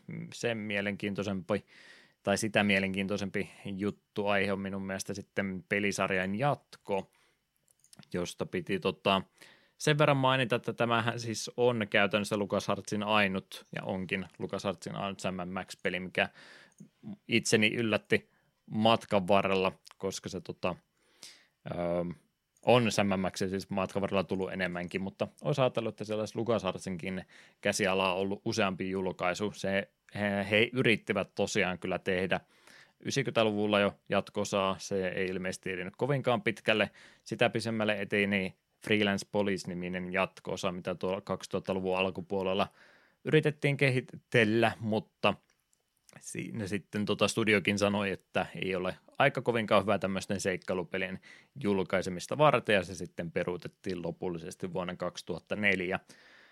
Ja, ja mitä siinä sitten välissä tapahtui, niin LucasArts menetti tämän sämmämmäksi lisenssinsä, ei mitenkään, ei tässä nyt varmaan riitauduttu tämän aiheen puolta, toki Steve Purcell itse oli vähän harmissa, että projekti jäi kesken, mutta hän sai sitten oikeudet siinä samalla tähän omaa luomuksensa takaisin, ja sen myötä siirryttiinkin tuonne Telltalen puolelle, että tehkääpä sitten tästä aiheesta pelejä, ja mitäs kaikkea siitä sitten seurasi? Joo, ensimmäinen jat- jat- jat- valmistus jatko-osa oli Sam and Max Save the World vuonna kaksituhattaseitsemän, kuusiosainen episodimaisesti julkaistu seikkailupelisarja kehittäjänä Telltale Games. Skunk Ape Games julkaisi pelistä remasterin vuonna kaksituhattakaksikymmentä. Sam and Max Beyond Time and Space kaksituhattakahdeksan, toinen kausi Telltalen kehittämiä pelejä, tällä kertaa viiden jakson voimin. Skunk Ape Games kehittäisi tästäkin paketista uusia versiota tänä vuonna. Ja tässä kohtaa huo- sanonkin, että todennäköisesti tuon Save the Worldin remasterin jossain kohtaa poimin ja samoin tuon Time and Spacein uusia versiota odottelen ihan tämän pelin pohjalta. Sitten Sam and Max The Devil's Playhouse kaksituhattakymmenen, kolmas ja viimeinen Telltalen kehittämistä kausista. Yksi ensimmäistä iPad-pelijulkaisuista julkaistiin myös muille alustoille. Ja viimeisimpänä kaksituhattakaksikymmentäyksi Sam and Max This Time It's Vir- Virtual Happy Giantin kehitteillä oli V R-seikkailupeli, joka oli tarkoitus julkaista kesä kaksituhattakaksikymmentäyksi. Pelaaja pääsi Sam and Maxin tiukkaan freelance-poliisikoulutukseen. Tämä oli minullekin sille tavallaan niin kuin hämmentävä, kun me tätä peliä pelailen, niin sitten me ajattelin, että hei, hei pitää tämä peli saada pelata lisääkin. Että näitä on varmaan tosi paljon, ja sitten katsoa pelilistaa, ja pääsit, että ai, eikö näitä olekaan enempää niin kuin juurikaan. Me niin kuin kuvittelin, että näitä olisi ainakin kolme enemmän. Niin kuin just nimenomaan tullut tuossa ennen vuotta, just tuossa kaksituhattaluvun alkupuolella, mutta ei. Hämmentävää oli minun mielestäni. Joo, kun niin tämä on tullut muuallakin vastaan, että Sam and Max-peleistä on puhuttu, mutta ne olikin sitten kaikki näitä Telltalen pelejä, mitä on sen jälkeen tullut. Mäkin olisin ajatellut, että siellä olisi muutama muu osa ehtinyt niiden välissä, välissä jo tulemaan, mutta olinkin näköjään sitten väärässä. Mm. Jo vähän tota Telltalenkin meininkiä miettiä, että mitä siellä sitten näiden jälkeen kävi. Ei siinä, että niitä olisi välttämättä tarvinnut enempää Sam and Maxia tehdä. Niillä nyt kumminkin oli kolme seasonia siinä, mikä on jo varsin kiitettävä määrä yhden aihepiiri ympärillä, mutta miettii, mitä sinä sitten teiltä sen jälkeen tuli, kun siinä oli kaksituhattakaksitoista toi Walking Dead esimerkiksi, että ymmärrän kyllä, että siinä kohtaa välttämättä Sam and Maxit ei ehkä enää niin paljon kiinnostanut, kun katsoo, että minkälaisia myyntilukuja tämmöisillä I P:llä saikaan siihen verrattuna. Että tykätty, tykätyt hahmot ja sarja ei siinä mitään, mutta ei tämä mikään maailman isoin rahanprinttauskone kuin mikä ikinä ole ollut, niin ymmärtää kyllä, että ei näitäkään nyt niin mahdottomasti sitten ole. Mm. Kylläpä vain. Mitäs me sitten tästä vielä voitaisinkaan mainita? Kai se suosittelujen kautta tulee, mitä vain ikinä mieleen onkaan enää jäänyt, niin se on se isoin kysymys aina pelaamisen jäljiltä, että miltä se nyt maistuu ja aiotko kuuntelijoille tätä myös suositella? Kyllähän tämä maistui, että hauskat seikkailupelit on aina kiva yllätys, kun tosiaan on, on nuo Monkey Island ja muut mieluisia, niin kyllä tämä minun kirjoissa hyppii, hyppää sinne Simon the Sorcerer ja Monkey Islandin kanssa niille niin kuin parhaimmille, parhaimmille sijoille. Että todellakin tykkäsin, huumori uppos, ääninäyttö oli mahtavaa, ja pääli, päällisin puolinen peli oli suhteellisen, ei, ei nyt helpohko, mutta ei aiheuttanut itkuvotkuraivareita. Et suosittelen kaikille lämpimästi, jos jostain syystä on Sam and Maxi pelaamatta, ja itse aion tosiaan pelisarjan muihinkin osuihin, osiin ruveta tutustumaan ihan tämän pelin takia. Kaksi Vaik- peukalla ylöspäin. Vaikka ne myöhemmät onkin Telltalen pelejä. Ne olen käsittänyt, että tuossa kohtaa Telltale teki vielä ihan hyviä pelejä. Et mm. sitten, niin. Miten, miten sitten kävi, kun rupesivat tekemään paskaa? No ainakin osa oli semmoista. Joo, tosiaan genre itselle ei se kaikkein läheisin tai varsinkaan suosituin ole, mutta silloin täällä on aina hyviä esimerkkejä tuonkin seikkailupeligenren alta löytyy, ja tämä kyllä ehdottomasti niihin lukeutui, että kyllä sen verran tunnistan, että mainiosta teoksesta oli kyse, ja itsekin pelaamisesta nautin sitten, vaikka siellä niitä perusseikkailupeliepäilyeriiluksia matkan varrelle mahtuikin, mutta sehän varmaan tuntuisi väärältä, jos ei niitä olisi ollenkaan. Että sit se olisi ihan liian helppo, jos ei välillä jäisi jummi. Mm.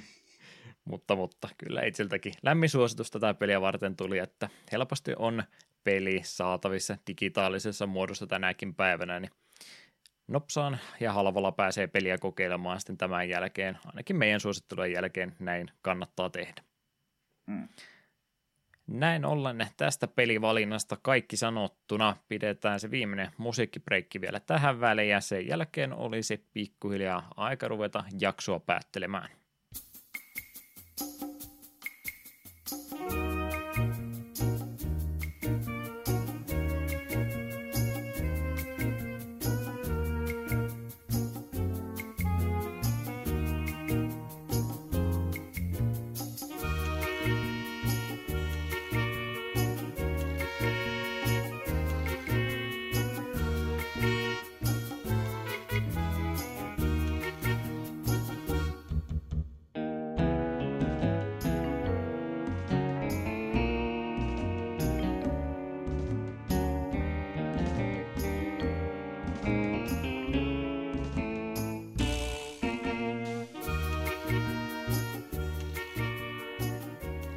Loppuhypinöitä vaillehan se jakso rupeisi olemaan finaalia vaille valmis.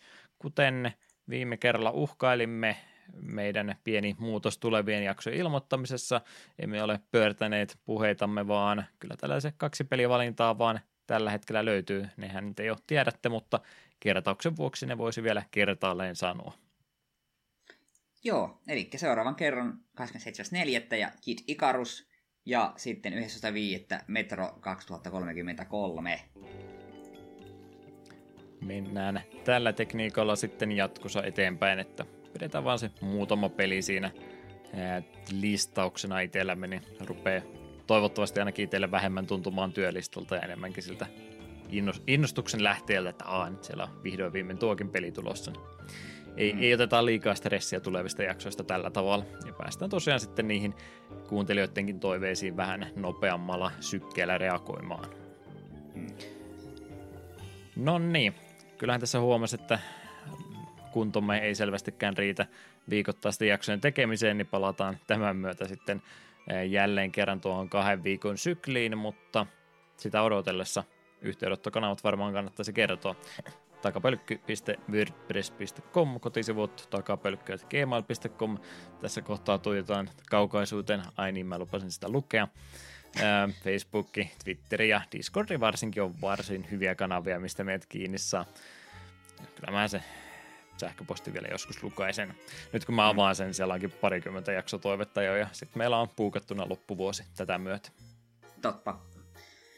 Joo, minä löydyn Klaas-nimerkin takaa vähän kaikkialta ja sitten Twitterissä ja Instagramissa The eteen.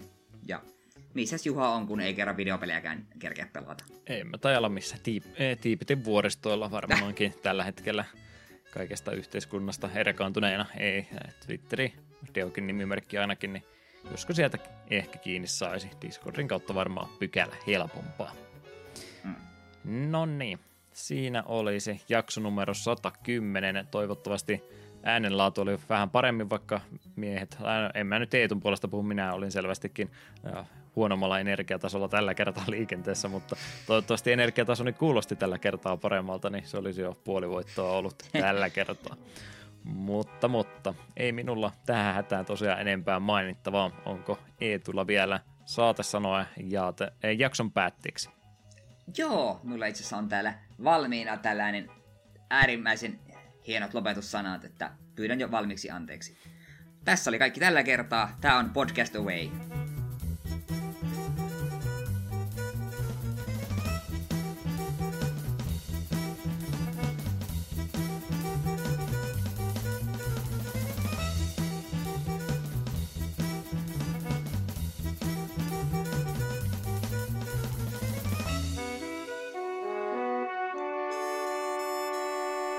We'll be right back.